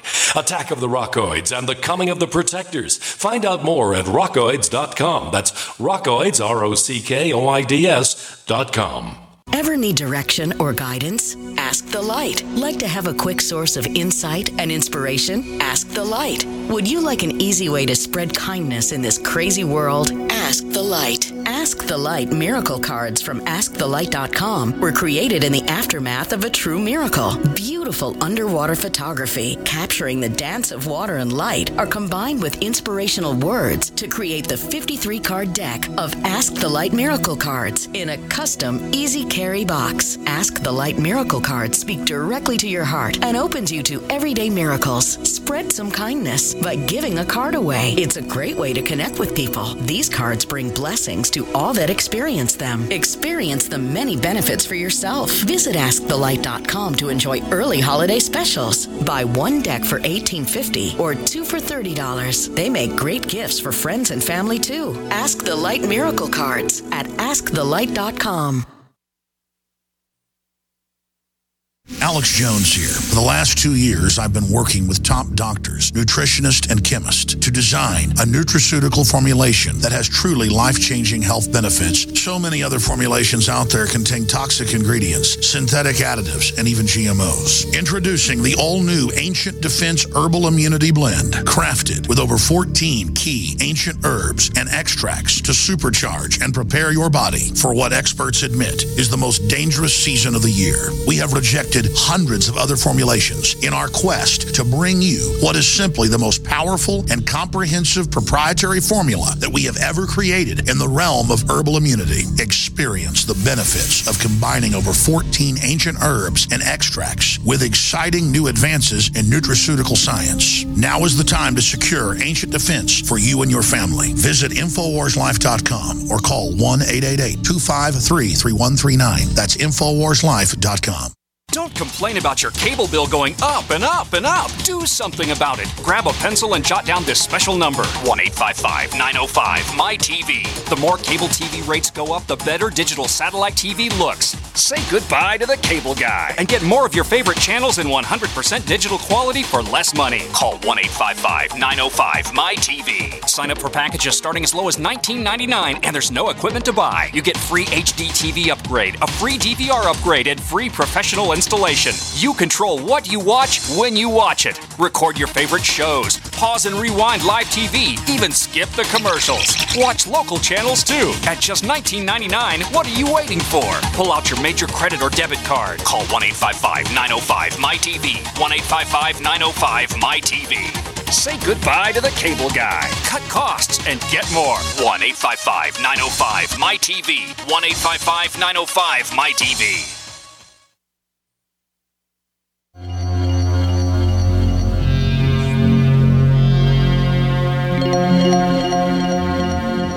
My name is Richard Dolan. You're listening to the Paracast.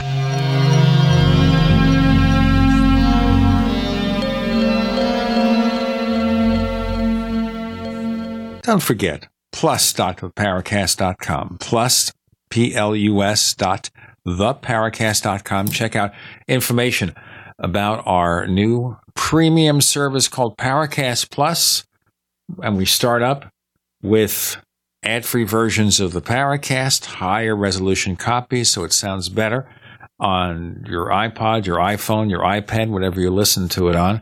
We have a chat room, and starting this week, we'll be debuting after the Paracast, the After the Paracast podcast with color commentary and more. Plus.theparacast.com. Dr. Bruce Maccabee is here, and I was just mentioning briefly about the fact that the first head of the CIA got involved in the civilian UFO research organization. And do you think maybe they kept him in the dark on any of this? He may well have known the the, the, the big secret, but this was his, and this was his way of getting out information that should keep the uh, the non-cleared people interested in the subject. In other words, a way of sort of leaking enough information and lending lending his uh, stature to the idea that there really was something going on without actually leaking any classified information.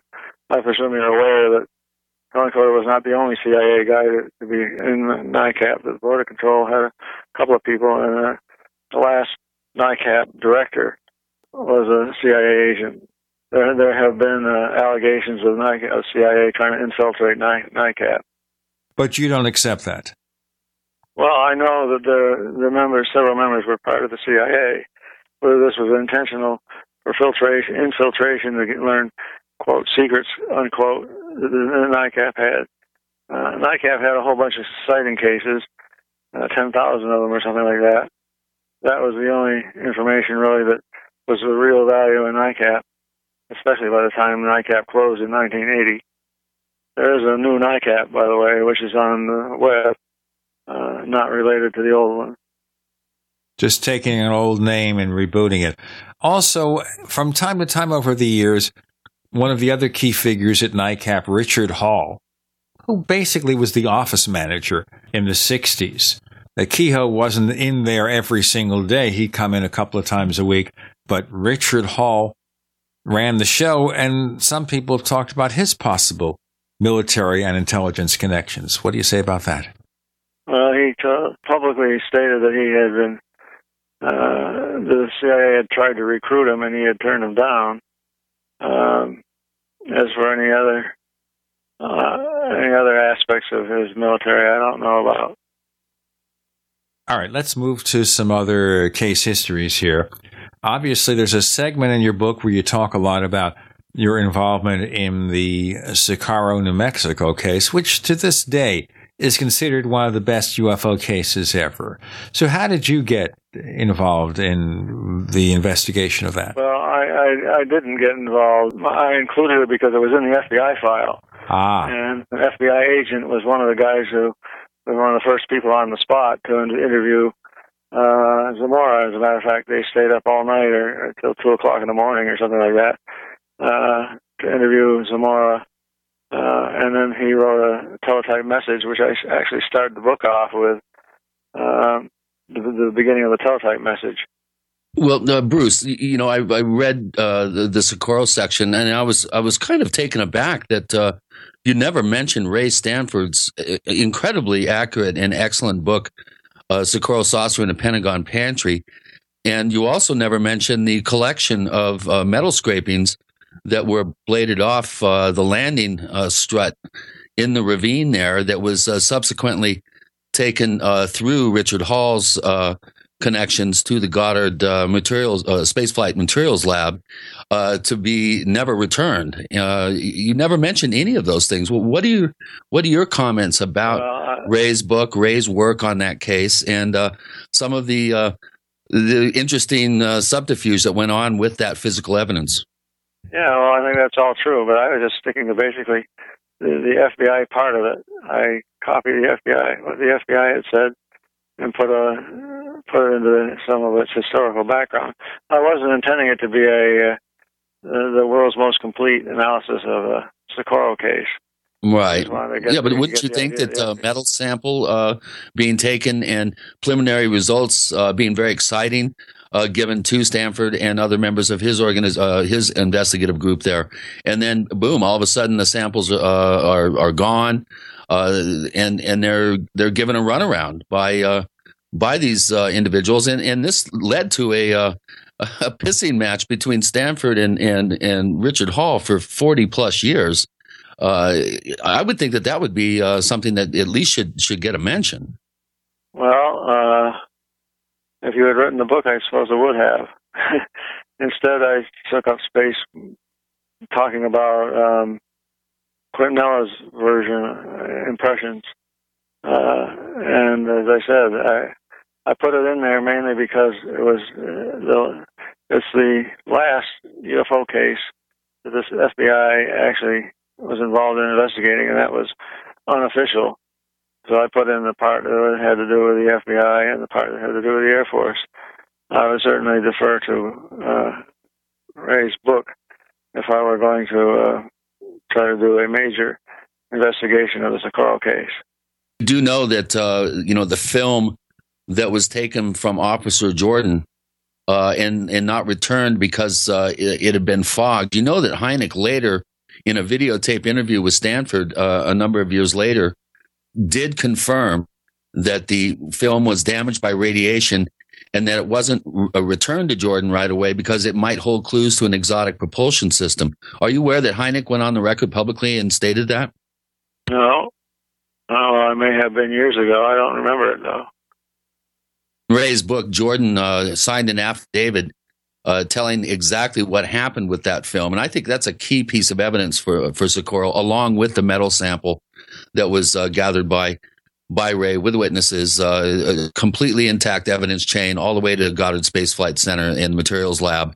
Uh, the, I think the Socorro case is one of the bedrock cases, I think, of ufology, and and these uh, very very important details, I think, are are something that the public uh, you know needs to be reminded of, and uh, the fact that there was a lot of runaround uh, by official government uh, people, the the Air Force, uh, the FBI, and others, uh, really did. Um, you know, create some barriers for, for the truth to come out about the case. would you agree with that?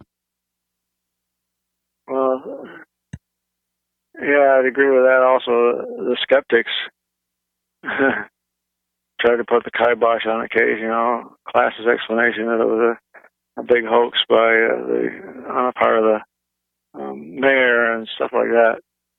But like I said, I was not trying to do a 100% definitive analysis of uh, the Socorro case. I was confining myself to basically what was in the FBI documents. Right. Well, did you know that two days after the Socorro case, that a um, a plant materials analysis case, uh, who is uh, an expert in radiation biology, was rushed to the site on Sunday, the 26th of 1964, April 1964, and was accompanied by Air Force Major William Connor and Sergeant David Moody. They brought radiation detecting equipment uh, that was provided by, I think, FBI agent uh, uh, if I believe, if, Byrnes. If if memory serves me correct. Uh, do you know the results? Uh, did you ever hear the results of that uh, that plant analysis? Not that I recall.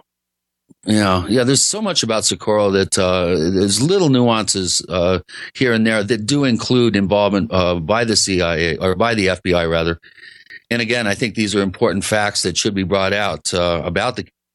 Yeah, there. These are just a few of the facts that should be brought out about this case that I think are extremely important. Bruce, Yes. go ahead. You want to finish up before we break? Well, as I said, I was confining myself to what I found in the FBI file, plus a little bit of added, added information. That what I wasn't trying to do um, 100% definitive analysis of the, of the Socorro case. If I were, I certainly would include all the stuff you've been talking about. All right, fair enough. We'll leave it at that. And we'll get on to some other subjects in our next segment. By the way, we also have a few questions from listeners. We're going to try to get a few of them in there, but obviously we have so many things to talk about. With a book like this, a book of this scope, that we can't cover everything. I also want to touch a little bit about the possible interest uh, by the Clintons in UFOs and a certain report prepared for them. Neighbors, we don't always get a chance to pre-announce a guest that far in advance, but we do have Peter Robbins scheduled for the Paracast next week. Of course, he was one of those responsible for Left at Eastgate, the book on the Rendlesham case. He's done a lot of work on abductions. That's Peter Robbins coming next week on the show. We've got more to come with Gene and Chris. We're talking to Dr. Bruce Maccabee. You're in the Paracast. You're listening to GCN, proudly sponsored by UnseenNow.com. Lock down your digital life at UnseenNow.com. This is GCN. This is Dan Pilla. Do you owe the IRS money you can't pay? Are tax debts crippling you? I've defended people from the IRS for over 30 years. I've helped thousands and I can help you too. I wrote the book on IRS settlement and I'm telling you, there's no such thing as a hopeless case. Call 800 34 no tax to finally get free of IRS debt. With the IRS's new programs, there's never been a better time to solve your problem. Call 800 34 no tax. That's 800 34 no tax or my website, danpilla.com. Hi, this is Ted Anderson. Have you ever wondered why banks, stockbrokers, investment advisors won't talk about gold IRAs? They've been available since 1986, yet the financial industry won't recognize the value of gold for your retirement. Gold has outperformed paper investments, yet no word about IRAs. If you would like to have gold for your retirement, call 800 686 2237. Don't get left behind by rising inflation and low returns. Call 800 686 2237. Secure your future and call 1 800 686 2237. The human body is extraordinary. Despite all the stresses we inflict upon it, it still works hard to stay in balance. Thousands upon thousands of people rely upon Heart and Body Extract to help their body stay balanced. This excellent 100% natural herbal formula helps maintain healthy blood pressure levels, cleans arteries, promotes good circulation, balances cholesterol, and more. HB Extract, paired with healthy lifestyle choices like good nutrition and exercise, can give you a life free of pain, sickness, and fear. Recapture your youthful vitality and experience your body healing itself with the aid of HB Extract. It's extremely effective and it starts working in just days. Visit hbextract.com to learn more and to read scores of testimonials from satisfied customers. And we've never increased our price in over 10 years. That makes Heart and Body Extract as great a value now as it was the first day we sold it. A healthy heart is a happy heart. Call 866 295 5305 or go to hbextract.com.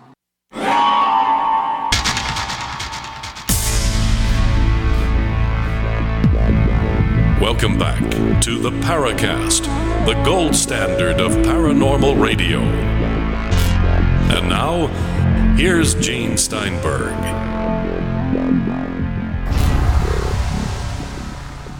Dr. Bruce Maccabee's here about the FBI, CIA, UFO connection. And as I said, we got a lot of ground to cover. So I'm kind of jumping through topics and years and we can't spend, you know, an hour on each one, but I'll try our best. Just looking at maybe a summary as we get to our final third of the show here. As we look over the interest of these agencies in the subject, is there something to disclose behind those closed doors of secrecy? Is there a real truth to be had? Because people have been asking year after year for disclosure, for disclosure. What's your take on it? Most of the FBI stuff was uh, completed in the late 50s, uh, and uh, except for the Socorro case, uh, one case which apparently was an abduction in 1967. CIA might have something to confess, but they didn't confess it to me when I was there, so I don't know for sure. So, does anybody, any agency within the government, do you think, have all this secret knowledge about Roswell if it was real, possible other cases, something to say, hey, we're being visited by ET or whatever? What guilty knowledge the government has? Does an agency have the secret? Do they really know? Is there something that we can get them to disclose? Or is that just an Uh, excuse uh, disclosure? Based on based on Vandenberg's action of kicking, you know, rejecting the uh, the estimate, I would say the Air Force intelligence has been the point squad on this all along. If anybody has to confess covering up, it's the Air Force. Um, as I try to do in my book, demonstrate that they did orchestrate a cover up uh, by reje- rejecting, not not allowing uh, interplanetary to be a possible explanation for any UFO sighting. There, I, I also pointed out in the book the fact that I did not find clear evidence of a uh, CIA covering up stuff. Did not mean that there was no secret a secret group. Uh, along with Alexander, I assume there is a secret group somewhere. Alexander, John Alexander, in his book, argues that he was never able to find that secret group, and I wasn't able to find it either. But uh, I uh, defer to Kit Green's comment that uh, he had interviewed a number of people, and some people, top level people, and he, some people knew something and some didn't, but it gave him the impression that there was something going on somewhere. They just couldn't get to it. My guess is that it's a contractor type of operation where there's a very thin pipeline, not many people are aware of a lot of money that's flowing to some contractor, analyzing what's what what's whatever's available. Clearly, if Roswell is real and there's crashed debris and bodies, there's some major work going on somewhere. Uh, at the very least, they're controlling access to the information. Roswell, if there have been no crashes, there's still uh, uh, a cover up of the conclusion that some of these things seen in the sky are interplanetary. So, would the point people responsible for this secret be largely in private industry with maybe just a few people in the government in on what's going on? That's what I would say. You minimize the number of people who know the secret in order to minimize the possibility that it gets out. And depending on who, who it is in the government that knows the secret, um, yeah, it's probably the government is probably less trustworthy. Government employees maybe less trustworthy than contractor employees in this regard. But the real question comes down to why don't they let us know what's really going on? They, is there something that they know that we don't that makes it clear that it would be detrimental to civilization or something like that if uh, they were to have, quote, complete disclosure, unquote? Well, what about the Office of Naval Intelligence? You were in the Navy.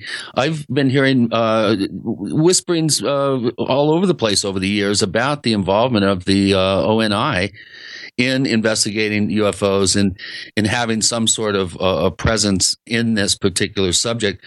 Over the years, what have you heard about ONI's uh, uh, knowledge? Do you think that they're involved in any sort of cover up? Back in the late 70s, I did a Freedom of Information Act request to the Office of Naval Intelligence for any information on UFOs. And they sent me a couple of pages of analysis of uh, the Tremonton and uh, Utah films, the film that I talked about earlier, done by the, the, Na- National Photo Interpretation Center. Uh, they had copies of the documents written by the photo interpretation guys. Now, I sent the uh, Freedom of Information Act guy a copy of a document I found in the FBI file, which was a report of uh, by naval aviators in Alaska uh, seeing balls of light flying around and them chasing the balls of light and so on. This is where they had airplanes up there all the time uh, in case of Soviet incursions across the Bering Strait. So I, I not only did I ask them for the documents, I said, here they are. Can you find these? And there was a document related to uh, these sightings in Alaska, and it had commentary on it by uh, some operational Navy research group, Op 344 or whatever the number was, something like that. And I sent that to the uh, Freedom of Information Act guy by the name of Corchalis, and he said they searched all up and down, left, right, and sideways. They weren't even able to find the document that I had, uh, and so it only existed in the FBI file, I guess. Uh, and they couldn't find anything else other than these photo interpretation and analyses of the uh, Tremonton and uh, Great Falls movies. Well, Bottom sounds like was, uh, my Freedom of Information Act didn't turn up anything that the Navy was doing. Uh, it sounds like they've been really covering their tracks pretty well, don't you think? Well, they would have covered their tracks very well, yes. Uh, you'll hear about things like tracking fast-moving underwater objects in the tongue of the ocean, or uh, Navy cases uh, like that, or you might include uh, the um, Operation Main Brace cases in September of 1952 as Navy. Uh, so I don't know why they didn't have anything related to that. Yeah, it's interesting. I remember reading the incredible statistic uh, stated by Ivan T. Sanderson in his book Invisible Residents, which is about submerged uh, UFOs and, and UFOs in water. And he made the outrageous statement that 50% of all UFO sightings uh, are somehow connected with bodies of water. So you would think that the Navy, if that's true, the Navy would have uh, a voluminous files on on uh, you know cases that involve UFOs and water. I it's it's mind blowing to me that uh, there's almost no FOIA results coming back uh, from from the Navy. Yeah, well, I never. Uh, I, I know some people who are in the Navy, Navy laboratories who are interested in the subject, um, but they didn't indicate that there was a. They were part of a research group de- devoted to uh, UFO analysis. I, I spoke at a uh, lecture uh, the naval installation China Lake one time, and we went out for dinner afterwards with a bunch of people. Uh, people were throwing throwing things around, so on, but again, there was no indication that there was somebody there who knew a lot more than I did, uh, or was covering up some sort of an ongoing research group. Did anyone from the military ever come to you and say, you know what, you're kind of walking on eggshells here, maybe move away from a particular topic or exploration? No, the place that I work told me we don't care what you do in your spare time as long as you don't get us involved. That is the name of the laboratory. So I would say I work for the Navy, but I wouldn't wouldn't put the uh, name of the laboratory on. Of course, I put it in my book because it's all years old, years ago now. Uh, the, the time. Uh, there was one time when I was reprimanded for giving a UFO lecture to a group of um, uh, retired Air Force colonels. Uh, and this lecture was given at Fort Myers in Washington, D.C. Uh, and after I given this lecture and talked about some, uh, I talked about uh, nuclear UFOs over our nuclear site. This, this lecture was way back in the early 80s. Let's find out what happened when you gave that lecture in our next segment. Dr. Bruce Maccabee is here with Gene and Chris. You're in the Paracast. Neighbors, are you tired of dealing with a slow web hosting provider? Well, check out A2 Hosting and their screaming fast Swift server platform. They even have SSDs that load pages 300% faster than the competition. Ready to give your site a speed boost? Well, tell you what, neighbors, head on over to a2hosting.com. That's A2, that's number two, a2hosting.com. Check out their Prime hosting account. And get this, neighbors, they're even giving you an exclusive 25% off discount for all our listeners. 25%. And remember, their Guru Crew support team is standing by 24 7, 365 days a year to answer any of your questions. Now, to get the discount, use the coupon code GENE when you check out. On the average, Americans work between 45 to 50 years hoping to build up enough wealth to retire and live out their golden years. Unfortunately, with taxation, the rising cost of food, energy, housing, and medical, many retirees are forced to live below the poverty line. Is this a flaw free enterprise, or is our monetary unit we call the Federal Reserve Note forcing us into perpetual debt, ensuring inflation and higher taxes? These questions and more can be answered by reading G. Edward Griffin's book, The Creature from Jekyll Island. Congressman Ron Paul states it's what every American needs to know about central bank power. A gripping adventure into the secret world of international banking cartel. Hi, this is Ted Anderson. I will give a silver dollar from the early 1900s to anyone who purchases this book. Call 1 800 686 2237 and order a copy today. It's critical that the public be made aware of the system. Call and order your copy today at 1 800 686 2237. That's 1 800 686 2237.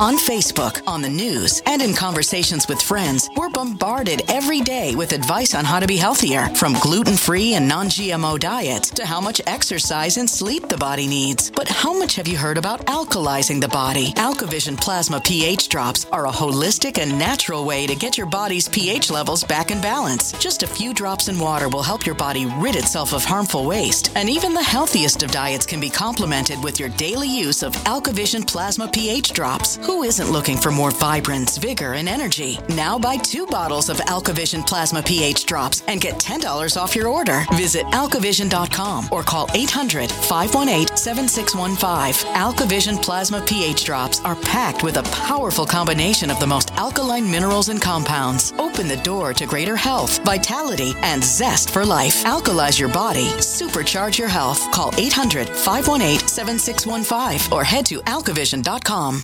What good is a big Berkey water filter? We get that question a lot here at BigBerkeyWaterFilters.com, and in a word, the answer is protection. Protection from water main breaks, E. coli contamination, environmental chemical spills, pesticide runoff, chlorine taste and smell, and all forms of fluoride. Plus, Big Berkey water filters are the original gravity water filter system and most trusted on the market for a reason. Tested by multiple independent NSF EPA certified labs, they are the gold standard in water purification. At only 1.7 cents a gallon, a single set of filters can last for 5 to 10 years. That means big savings. Big Berkey, the one that's powerful enough to purify stagnant pond water. Get a Big Berkey today at BigBerkeyWaterFilters.com. GCN listeners receive 5% off all ceramic filter systems. Visit our website or call 1 877 99 Berkey. That's 877 99 B E R K E Y. Big Berkey Water Filters for the love of clean water. We'd like to hear from you. If you have a comment or question about the Paracast, send it to news at theparacast.com. That's news at theparacast.com. And don't forget to visit our famous Paracast community forums at forum.theparacast.com. Okay, early 80s, you're giving this lecture to some Air Force I think, people. I think, yeah, I think it was a Society of Old Crows or something like that. I forget the exact name they call themselves, but they were Navy colonels in the Belgian Air Force. And after the lecture was over, some old guy, compared to me, uh, looked like he would be in his 60s. He says, you, you can't talk about that stuff or words to that effect. He was, he was, uh, uh, I don't know if he'd known in advance what what the lecture was going to be about, but he was essentially uh, admonishing me against talking about UFOs. Uh, that's the closest I ever got to uh, being told I should shut up. Of course, I wonder in situations like that, where if they talk to people like you and say something, you might report to the public what they did, and that just makes you look more credible. Well, yeah, I think this guy's comment was probably spur of the moment on his part, and of course, I I, I, I noted the comment and uh, basically ignored it. Went right on talking. I went on went and talked to uh, another guy who had uh, was an Air Air Force captain, I believe, who said that he had been in charge of a missile base in Utah, and the same thing had happened at his place. Let's just move in our final three segments catch as catch can to other subjects. Okay. We think about this now because there may be another Clinton vying for the White House very soon. The reported interest by the Clintons in UFOs dating back to the 1990s. Some observations? As you know from reading the book, I ended up uh, writing a briefing for the uh, President's uh, Clinton science, science advisor Right. in 1993, a few months after Clinton had uh, taken office. Uh, that was a result of um, Laurance Rockefeller and Scott Jones. Uh, Laurance Rockefeller, I presume everybody recognizes the name. Scott Jones was a uh, UFO investigator. Uh, as far and, and he was the head of the so-called Human Potential Foundation.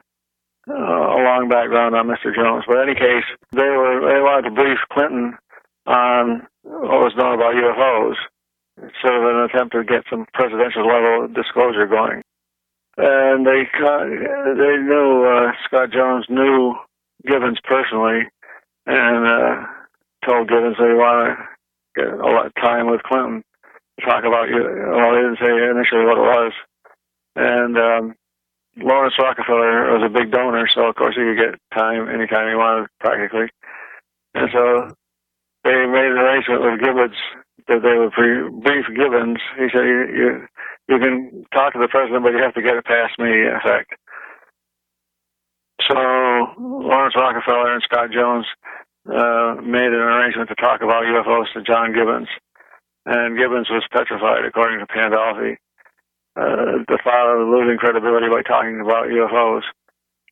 So I was I was unaware of all this until uh, 13th, I guess it was of April, and I was at home doing some work, and uh, I got a phone call from Pandolfi saying, uh, "I want you to write a pro- provide a briefing for John Gibbons, the president's science advisor." At which point, I my jaw sort of fell to the floor. Is that uh, obviously a, an amazing opportunity? So immediately I started thinking about typical presentations take a week or more to get develop all the view graphs and uh, script and everything else that goes along with it. So then Pandolfi says it's got to be ready, ready by tomorrow. And uh, I began wondering how in the world is it going to do this. And then he said it's got to be faxed to the uh, Gibbons office uh, by 8 o'clock in the morning. So I sat down and wrote out what I could in that amount of time. And uh, sent it at 8 o'clock in the morning. And a few hours later, I learned that the meeting had been held at 7.30. Typical governmental situation. My briefing paper had no impact on whatever the, the discussion was when Laurance Rockefeller and Scott Jones actually talked to Gibbons. Well, why do you think that the whole subject didn't get legs and actually uh, become a talking point uh, in the administration? It, it almost seems like it, it just totally disappears from uh, from the scene from that point on. Well, it didn't disappear from that point on. Anybody who knows what Grant Cameron has uh, collected, uh, or you can write under the Freedom of Information Act, all papers generated about UFOs at, at the White House. The Rockefeller push, you might say, went on for another year, a couple of years. I think it was 95 or 96 that. Uh, yeah, I'm saying after that particular initiative, uh, it seems to have disappeared off the radar uh, for the most part. Uh, right, yeah, right. After after 96, there was nothing. If that's what you mean. Supposedly, Clinton and uh, Mrs. Clinton were briefed when they were on vacation at Rockefeller's ranch in Wyoming. After that, you don't hear anything about it. Right. And that was about the time that I, I uh, met Rockefeller, and he did express his frustration over uh, the lack of, of, of response by the administration. The the whole issue seemed to have kind of spun its wheels, and then and then just you know, like I said, fell off the radar. And he was he was very frustrated by that because he thought he had put together, you know, some slam dunk information that would be impossible for the president and his uh, and Gibbons and, and others in the administration to ignore. I was at a, uh, we had a little mini conference, I guess you could say, at Rockefeller's Ranch in the fall of 93. Uh, and, uh, I and a number of other people gave presentations there, uh, on the subject and various aspects. I talked a lot about the New Zealand case, for example. And, um, so far as I could tell, there was no net, no net result of, of that. Uh, I, I was I was advised by my boss that his boss had wanted me to write some UFO or send them up some UFO documents because they had heard they had a request from an, a Navy admiral who uh, Laurance Rockefeller and Scott Jones knew. I don't know who it was, but this Navy admiral had called up the captain in charge of the laboratory where I worked and asked, "Is Bruce Maccabee crazy?" or words to that effect. And so that question worked its way down through the ranks to my boss, and my boss didn't think I was crazy. So, uh, and he said the captain of the lab wants to read some of your work. So I sent some of my uh, best writing up the chain of command to the captain. I never heard anything else about it after that, but I guess they decided since, since I wasn't fired, I guess I was, they decided I wasn't crazy after all. So, so they decided you were sane after all. yeah, right. Uh, okay, that explains it right now, Chris. That's why sometimes in my life I've worked at a job and they've decided they'd rather have somebody else do that job. So maybe they determined that I was a little bit too crazy for it. No, I'm not saying that. Let me tell our listeners we have that new service plus plus.theparacast.com, the Paracast Plus, P-L-U-S dot theparacast.com. If you join up five bucks a month, $50 a year, you get the ad free version of the show. None of those inserted ads, higher resolution and extra content. In fact, we're going to introduce a new segment called After the Paracast, which will be an irregular segment where Chris and I just talk shop and sometimes talk about the show without interruptions, without a clock. But the clock is moving right now. We've got Dr. Bruce Maccabee with us. I'm Gene Steinberg with Chris O'Brien. You're in the Paracast. Not just an alternative to the mainstream media. We're the premier independent talk radio network. We are GCN. Graphic Converter is the image manipulation tool for the rest of us. It does not use any database. You get full control of all your files. Want to view the images of a folder? Drag it into Graphic Converter, and a powerful browser opens up to show your image files. You could use it for slideshows. You could use it to import images from digital cameras or from scanners. Need to do some image editing? You can do that too in Graphic Converter. Also, print catalogs. Convert from so many formats I can't even list them. Download now to see if Graphic Converter is good for you, like one and a half million other users. Guess what? You could save money when you buy Graphic Converter. Use the coupon code Night Owl. Use the coupon code Night Owl to get a special price for Graphic Converter. Go to lemkesoft.com. That's L E M K E soft.com. Lemkesoft.com. L E M K E soft.com. We all know that Berkey Water Purification Systems are the most trusted name in water filtration. As an authorized Berkey dealer for over six years and serving thousands of satisfied customers, the Berkey Guy offers amazing specials for Berkey water filtration systems. The Berkey Light systems include a set of self sterilizing and recleanable black purification elements that purify water by removing chlorine, pathogenic bacteria, cysts, and parasites to non detectable levels and remove harmful chemicals such as herbicides and pesticides. Order the Berkey Light system today, complete with two Black Berkey elements for only $231, and the Berkey Guy will ship your order free of charge. With the purchase of a Berkey Light, the Berkey Guy is also offering a set of fluoride and arsenic filters for only $39.99. That's over 30% off the retail price. Call the Berkey Guy at 1 877 886 3653. That's 1 877 886 3653. Or order online at goberkey.com. That's goberkey.com today.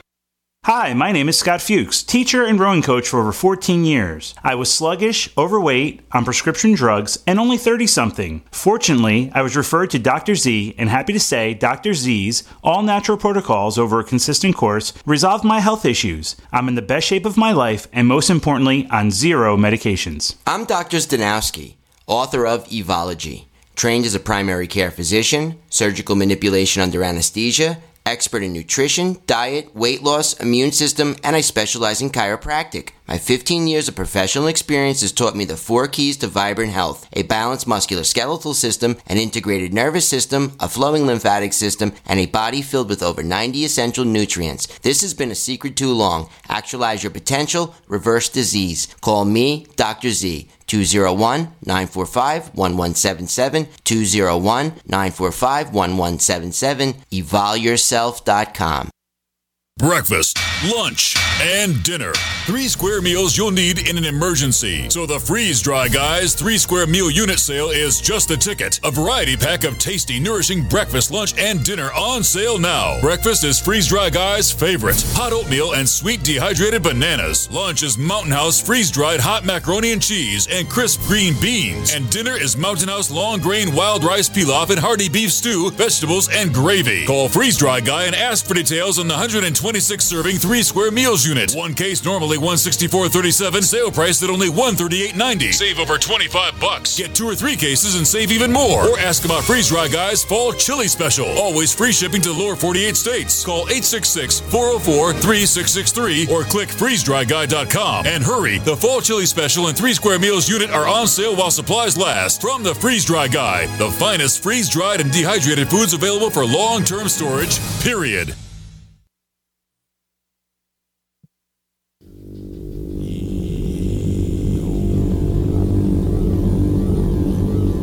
This is Jacques Vallée. You're listening to the Paracast, the gold standard of paranormal radio.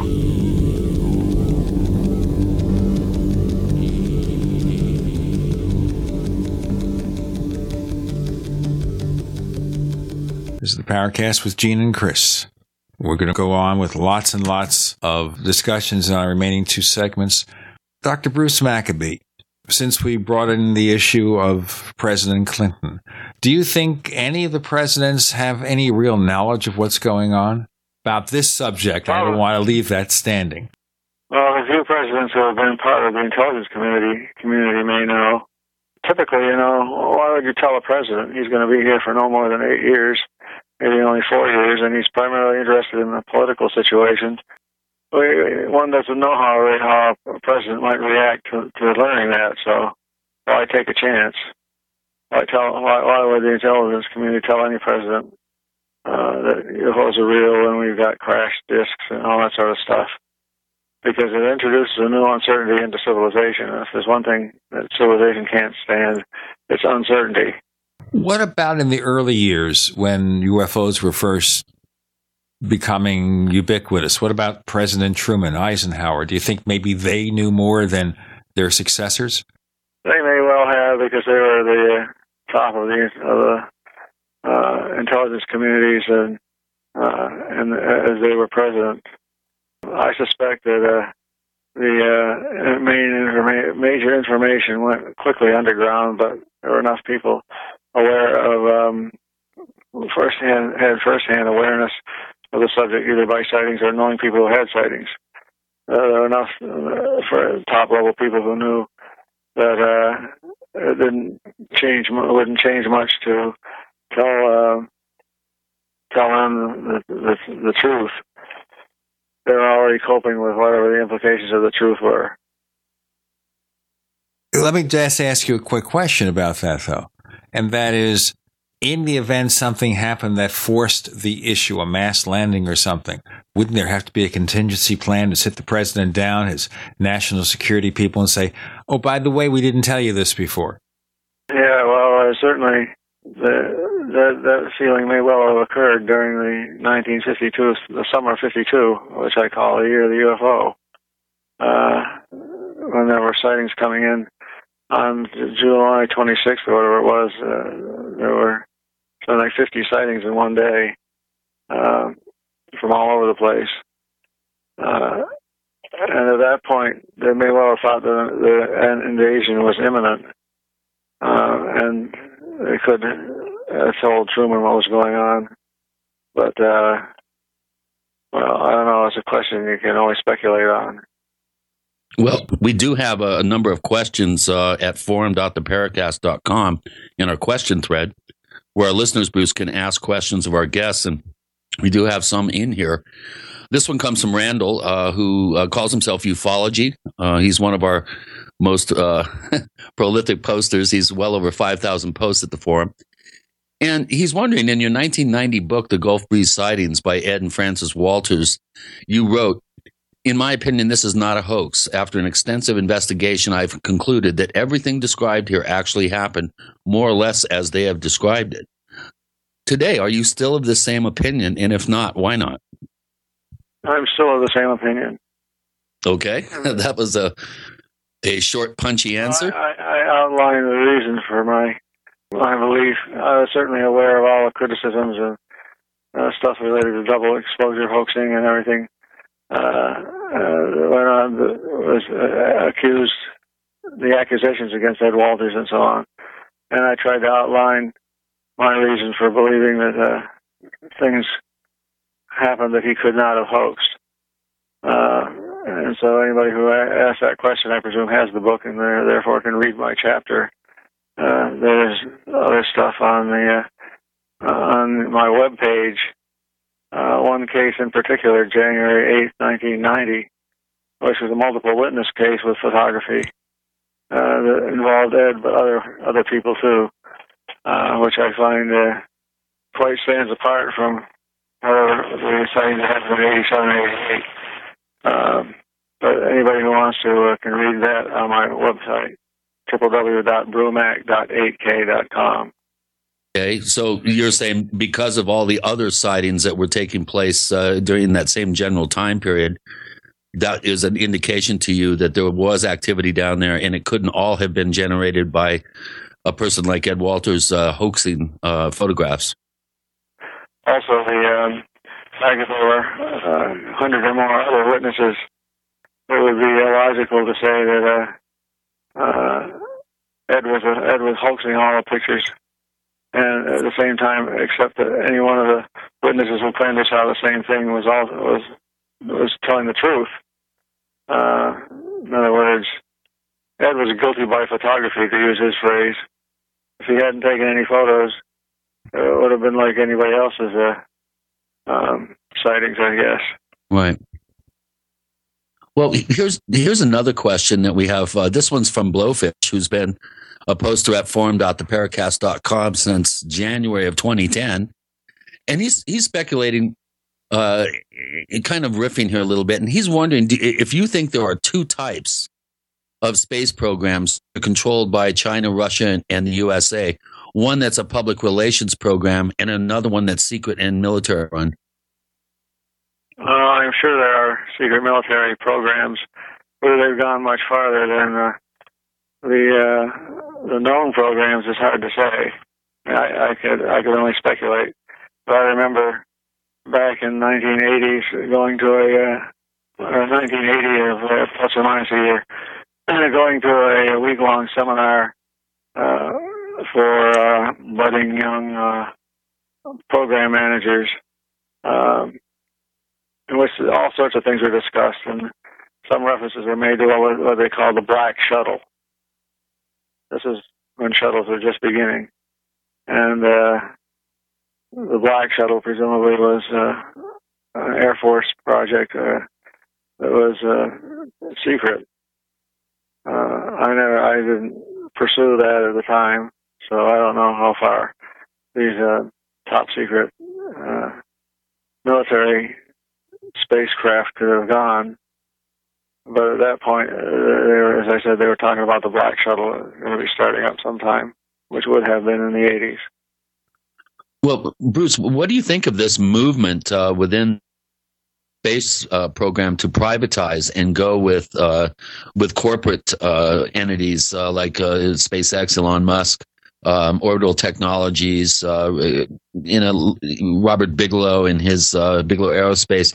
Do you think that this move into the private sector is going to help divulge uh, information about UFOs, uh, possibly uh, artifacts on the moon, for instance? Or do you think that this is going to further hinder any sort of disclosure? Well, I don't think it'll have an impact on disclosure unless one of these organizations runs into something absolutely convincing. I said, like, a, uh, if they discover a, an obelisk on the moon uh, or something like that. Um, if somebody crashes into an unknown uh, alien spacecraft and uh, uh, they get pieces of it. Uh, I think it would take something pretty convincing to uh, have an impact on one of these programs that you're just talking about.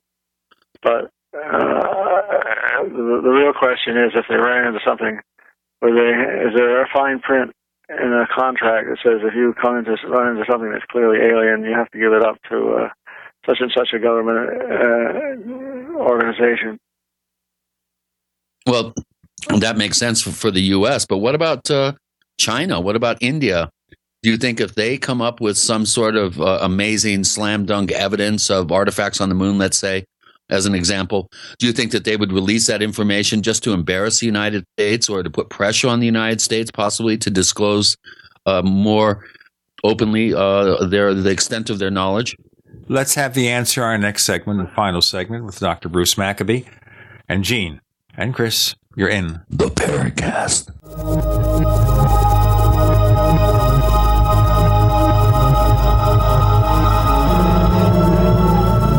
UnseenNow.com, proud sponsor of GCN. Unseen Now's unparalleled encryption tools keep your communications secure. GCN.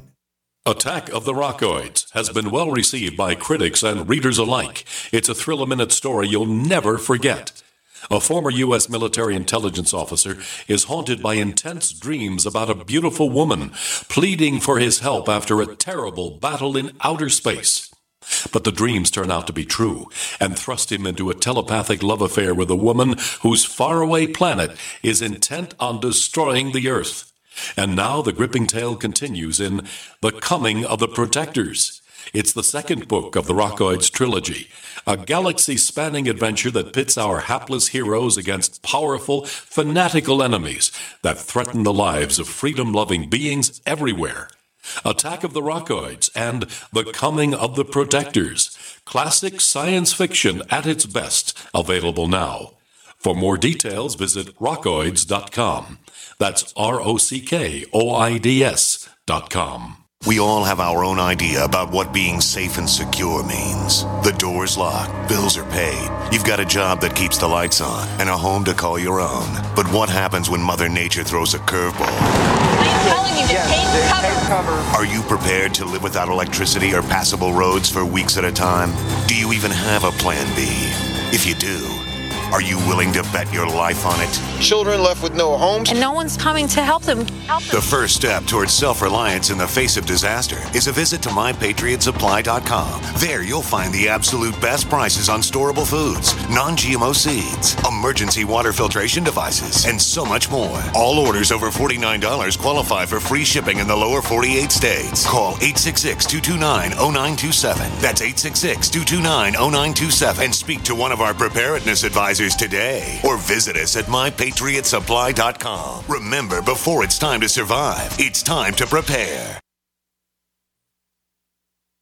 Don't complain about your cable bill going up and up and up. Do something about it. Grab a pencil and jot down this special number 1 855 905 MyTV. The more cable TV rates go up, the better digital satellite TV looks. Say goodbye to the cable guy and get more of your favorite channels in 100% digital quality for less money. Call 1 855 905 MyTV. Sign up for packages starting as low as $19.99 and there's no equipment to buy. You get free HD TV upgrade, a free DVR upgrade, and free professional installation. You control what you watch when you watch it. Record your favorite shows, pause and rewind live TV, even skip the commercials. Watch local channels too. At just $19.99, what are you waiting for? Pull out your major credit or debit card. Call 1 855 905 MyTV. 1 855 905 MyTV. Say goodbye to the cable guy. Cut costs and get more. 1 855 905 MyTV. 1 855 905 MyTV. If you need to say happy birthday, happy anniversary, thank you, or simply I'm thinking of you, proflowers.com is the key. ProFlowers has stunning bouquets, like the best-selling 100 blooms for $19.99. Plus, ProFlowers will include a glass vase for free. Sending someone a wonderful surprise of beautiful flowers sent fresh from the fields is easy. Choose the bouquet you like, pick the delivery date, and each order is 100% guaranteed. Plus, all bouquets from ProFlowers are guaranteed to last at least seven full days. Beautiful, fragrant flowers, picked fresh and sent to your loved one for lasting enjoyment. To get this incredible savings and send someone 100 gorgeous blooms with a free vase for $19.99, go to proflowers.com, click the blue microphone in the top right corner, and enter code PLOW. That's proflowers.com. Click the mic and enter code PLOW. This is Jerome Clark, author of the UFO Encyclopedia and other books. You're listening to the Paracast.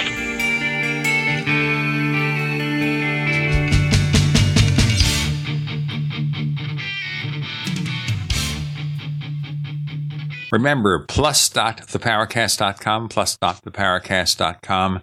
Sign up for our premium plus package, $5 a month, $50 a year, and we'll be adding some new special features. Okay? New special features, including after the Paracast. Chris, you want to go through that question one more time for Dr. Maccabee in our final segment? Sure. Because we're seeing other countries like India and China starting to go to the moon, uh, have a more robust uh, presence in space, do you think if these countries discover some sort of slam dunk uh, information that's uh, you know highly sensational. Let's say artifacts on the moon would be the obvious example. Do you think that they would uh, disclose this uh, to embarrass the United States, possibly, or to put pressure on the United States to be more forthcoming about our knowledge of uh, what's really going on with UFOs and uh, supposed visitation? Well, first part of the question ought to be: Would they release the information anyway? Whether to embarrass the United States or not. Uh, there may be some secret agreement that if they run into clear, clearly alien technology somehow or other, they're going to keep quiet about it. Uh, yeah, they they uh, they might release it. I don't know if, they say, "Oh, goody, we can embarrass the United States by releasing this information." If this, if there's something about this information that has convinced the U.S. government that it shouldn't be released, that same information probably would convince the Chinese or the Indians. Sure, but what about the Iranians? What about these rogue nations? Do you think they will have the same concerns? What about North Korea? Well, it, it depends on the information that's being withheld, and you yeah. can speculate. Yeah, they don't have space programs, Gene. I mean, if for, if for which they sure, did. but that doesn't mean they don't have information. Maybe it doesn't mean that a UFO can't crash in North Korea or in Iran or in any of these other countries. You know, they have UFO sightings too. Sure. If a UFO crash in Iran, would they run and tell the United States that we got one? Or would they cover it up? I don't know. They sure didn't cover up somehow managing to hijack one of our drones there a few years back. but that's not that's not impossible technology or, or an impossible sighting. Uh, they're starting off from the point of view that UFOs don't exist, therefore they, you can't get a crashed one. If a crashed one comes along, then this changes the whole game, and they may follow along the same line of thought as uh, the Air Force, U.S. Air Force did back in 1947. The, the bottom line would be: is it, uh, I'm Chinese, or I'm Iranian, or I'm Afghanistanian, or I'm South Africa, or wherever. Is it going to do me any good to release this information? And the answer to that, of course, is going to depend upon the person's culture, background, all sorts of stuff. If they, if they conclude that it's not going to be a good thing, they probably won't. Right. In other words, there's got to be a, a, a real plus uh, side. payoff somewhere. Follow the money. yeah, exactly.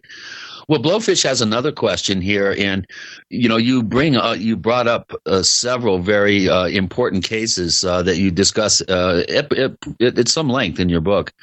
He wants to know what is your best UFO case that you've investigated during your research, and he also mentions that he has uh, bought your book and he really enjoys it. He says it's a very good read. So, what were you going to say? Uh, favorite case? Most important one that I've investigated is the New Zealand sightings because of the, the amount of data left over. Certainly the uh, McMinnville photos, 1950 are very interesting. I got a lot of stuff on my website about that. Those are that's an interesting photo case because it's either a real thing or a hoax. There's no halfway point. Yeah, but you only have two people making a claim and a photograph. In the New Zealand case, you've got multiple witnesses to uh, that were flying on this airplane multiple witnesses to appearances and disappearances of, of lights around the aircraft. You've got a tape recording made on the aircraft by a reporter.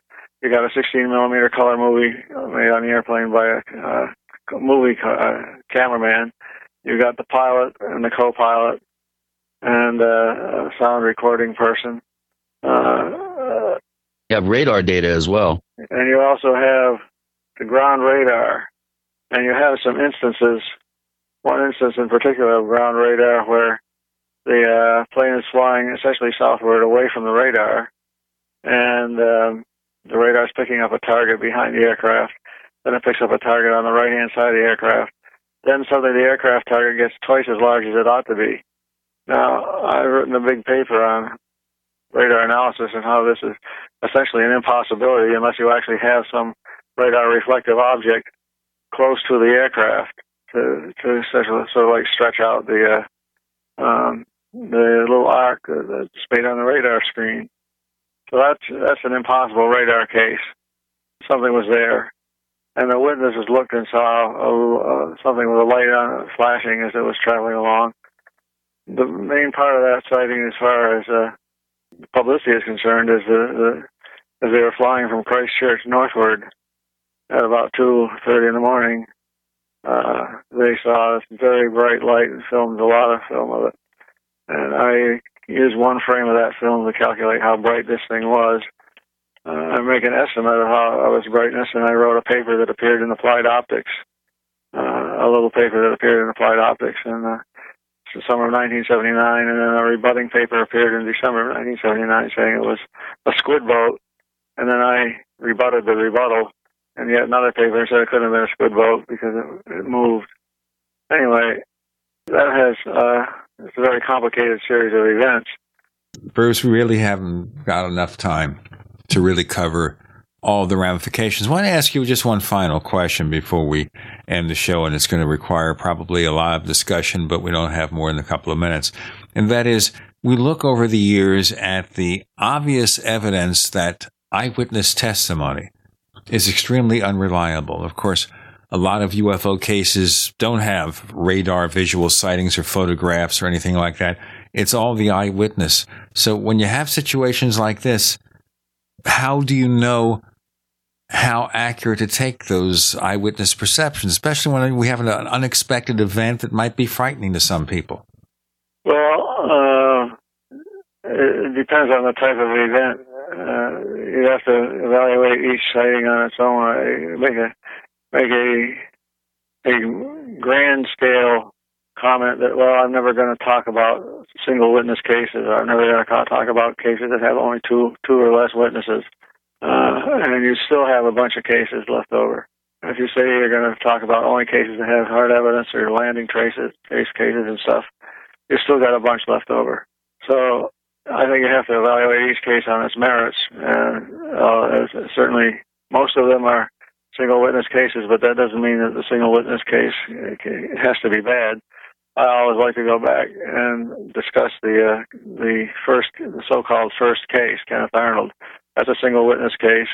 Mr. Arnold made measurements as the sighting went on, and he took detailed notes in his head. He, he memorized the various places these things flew, uh, straight line southward. Point being here is that he made a lot of effort to enhance his memory of what he saw to catalog as much as possible. That's, of course, the Kenneth Arnold case. A, you can't say that he was a copycat case because that was the first one. Sure. Bruce Maccabee, please tell our listeners where they can find more of the things you do. Well, on the internet, www.brumac.8k.com, B-R-U-M-A-C dot number eight, letter K dot com. We have a link to that at the Paracast.com site. Good. The book is called The FBI CIA UFO Connection. And you can uh, order a copy from richarddolanpress.com or the usual offenders. All right. We have things to tell you about us. We have, of course, the Paracast Plus. That's plus.theparacast.com, P-L-U-S dot theparacast.com. Check out how you can get an ad-free version of the Paracast, higher quality content.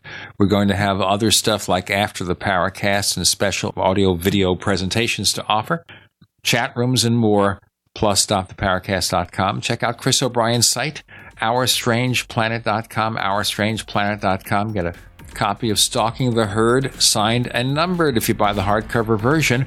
And by the way, if you visit our site, theparacast.com, and you sign up for our free weekly newsletter, we give you something else free a copy of Secrets of the Mysterious Valley from Chris O'Brien, the ebook version at theparacast.com for the Paracast newsletter. Dr. Bruce Maccabee, thanks for joining us on the Paracast. Thank you for having me. Very interesting.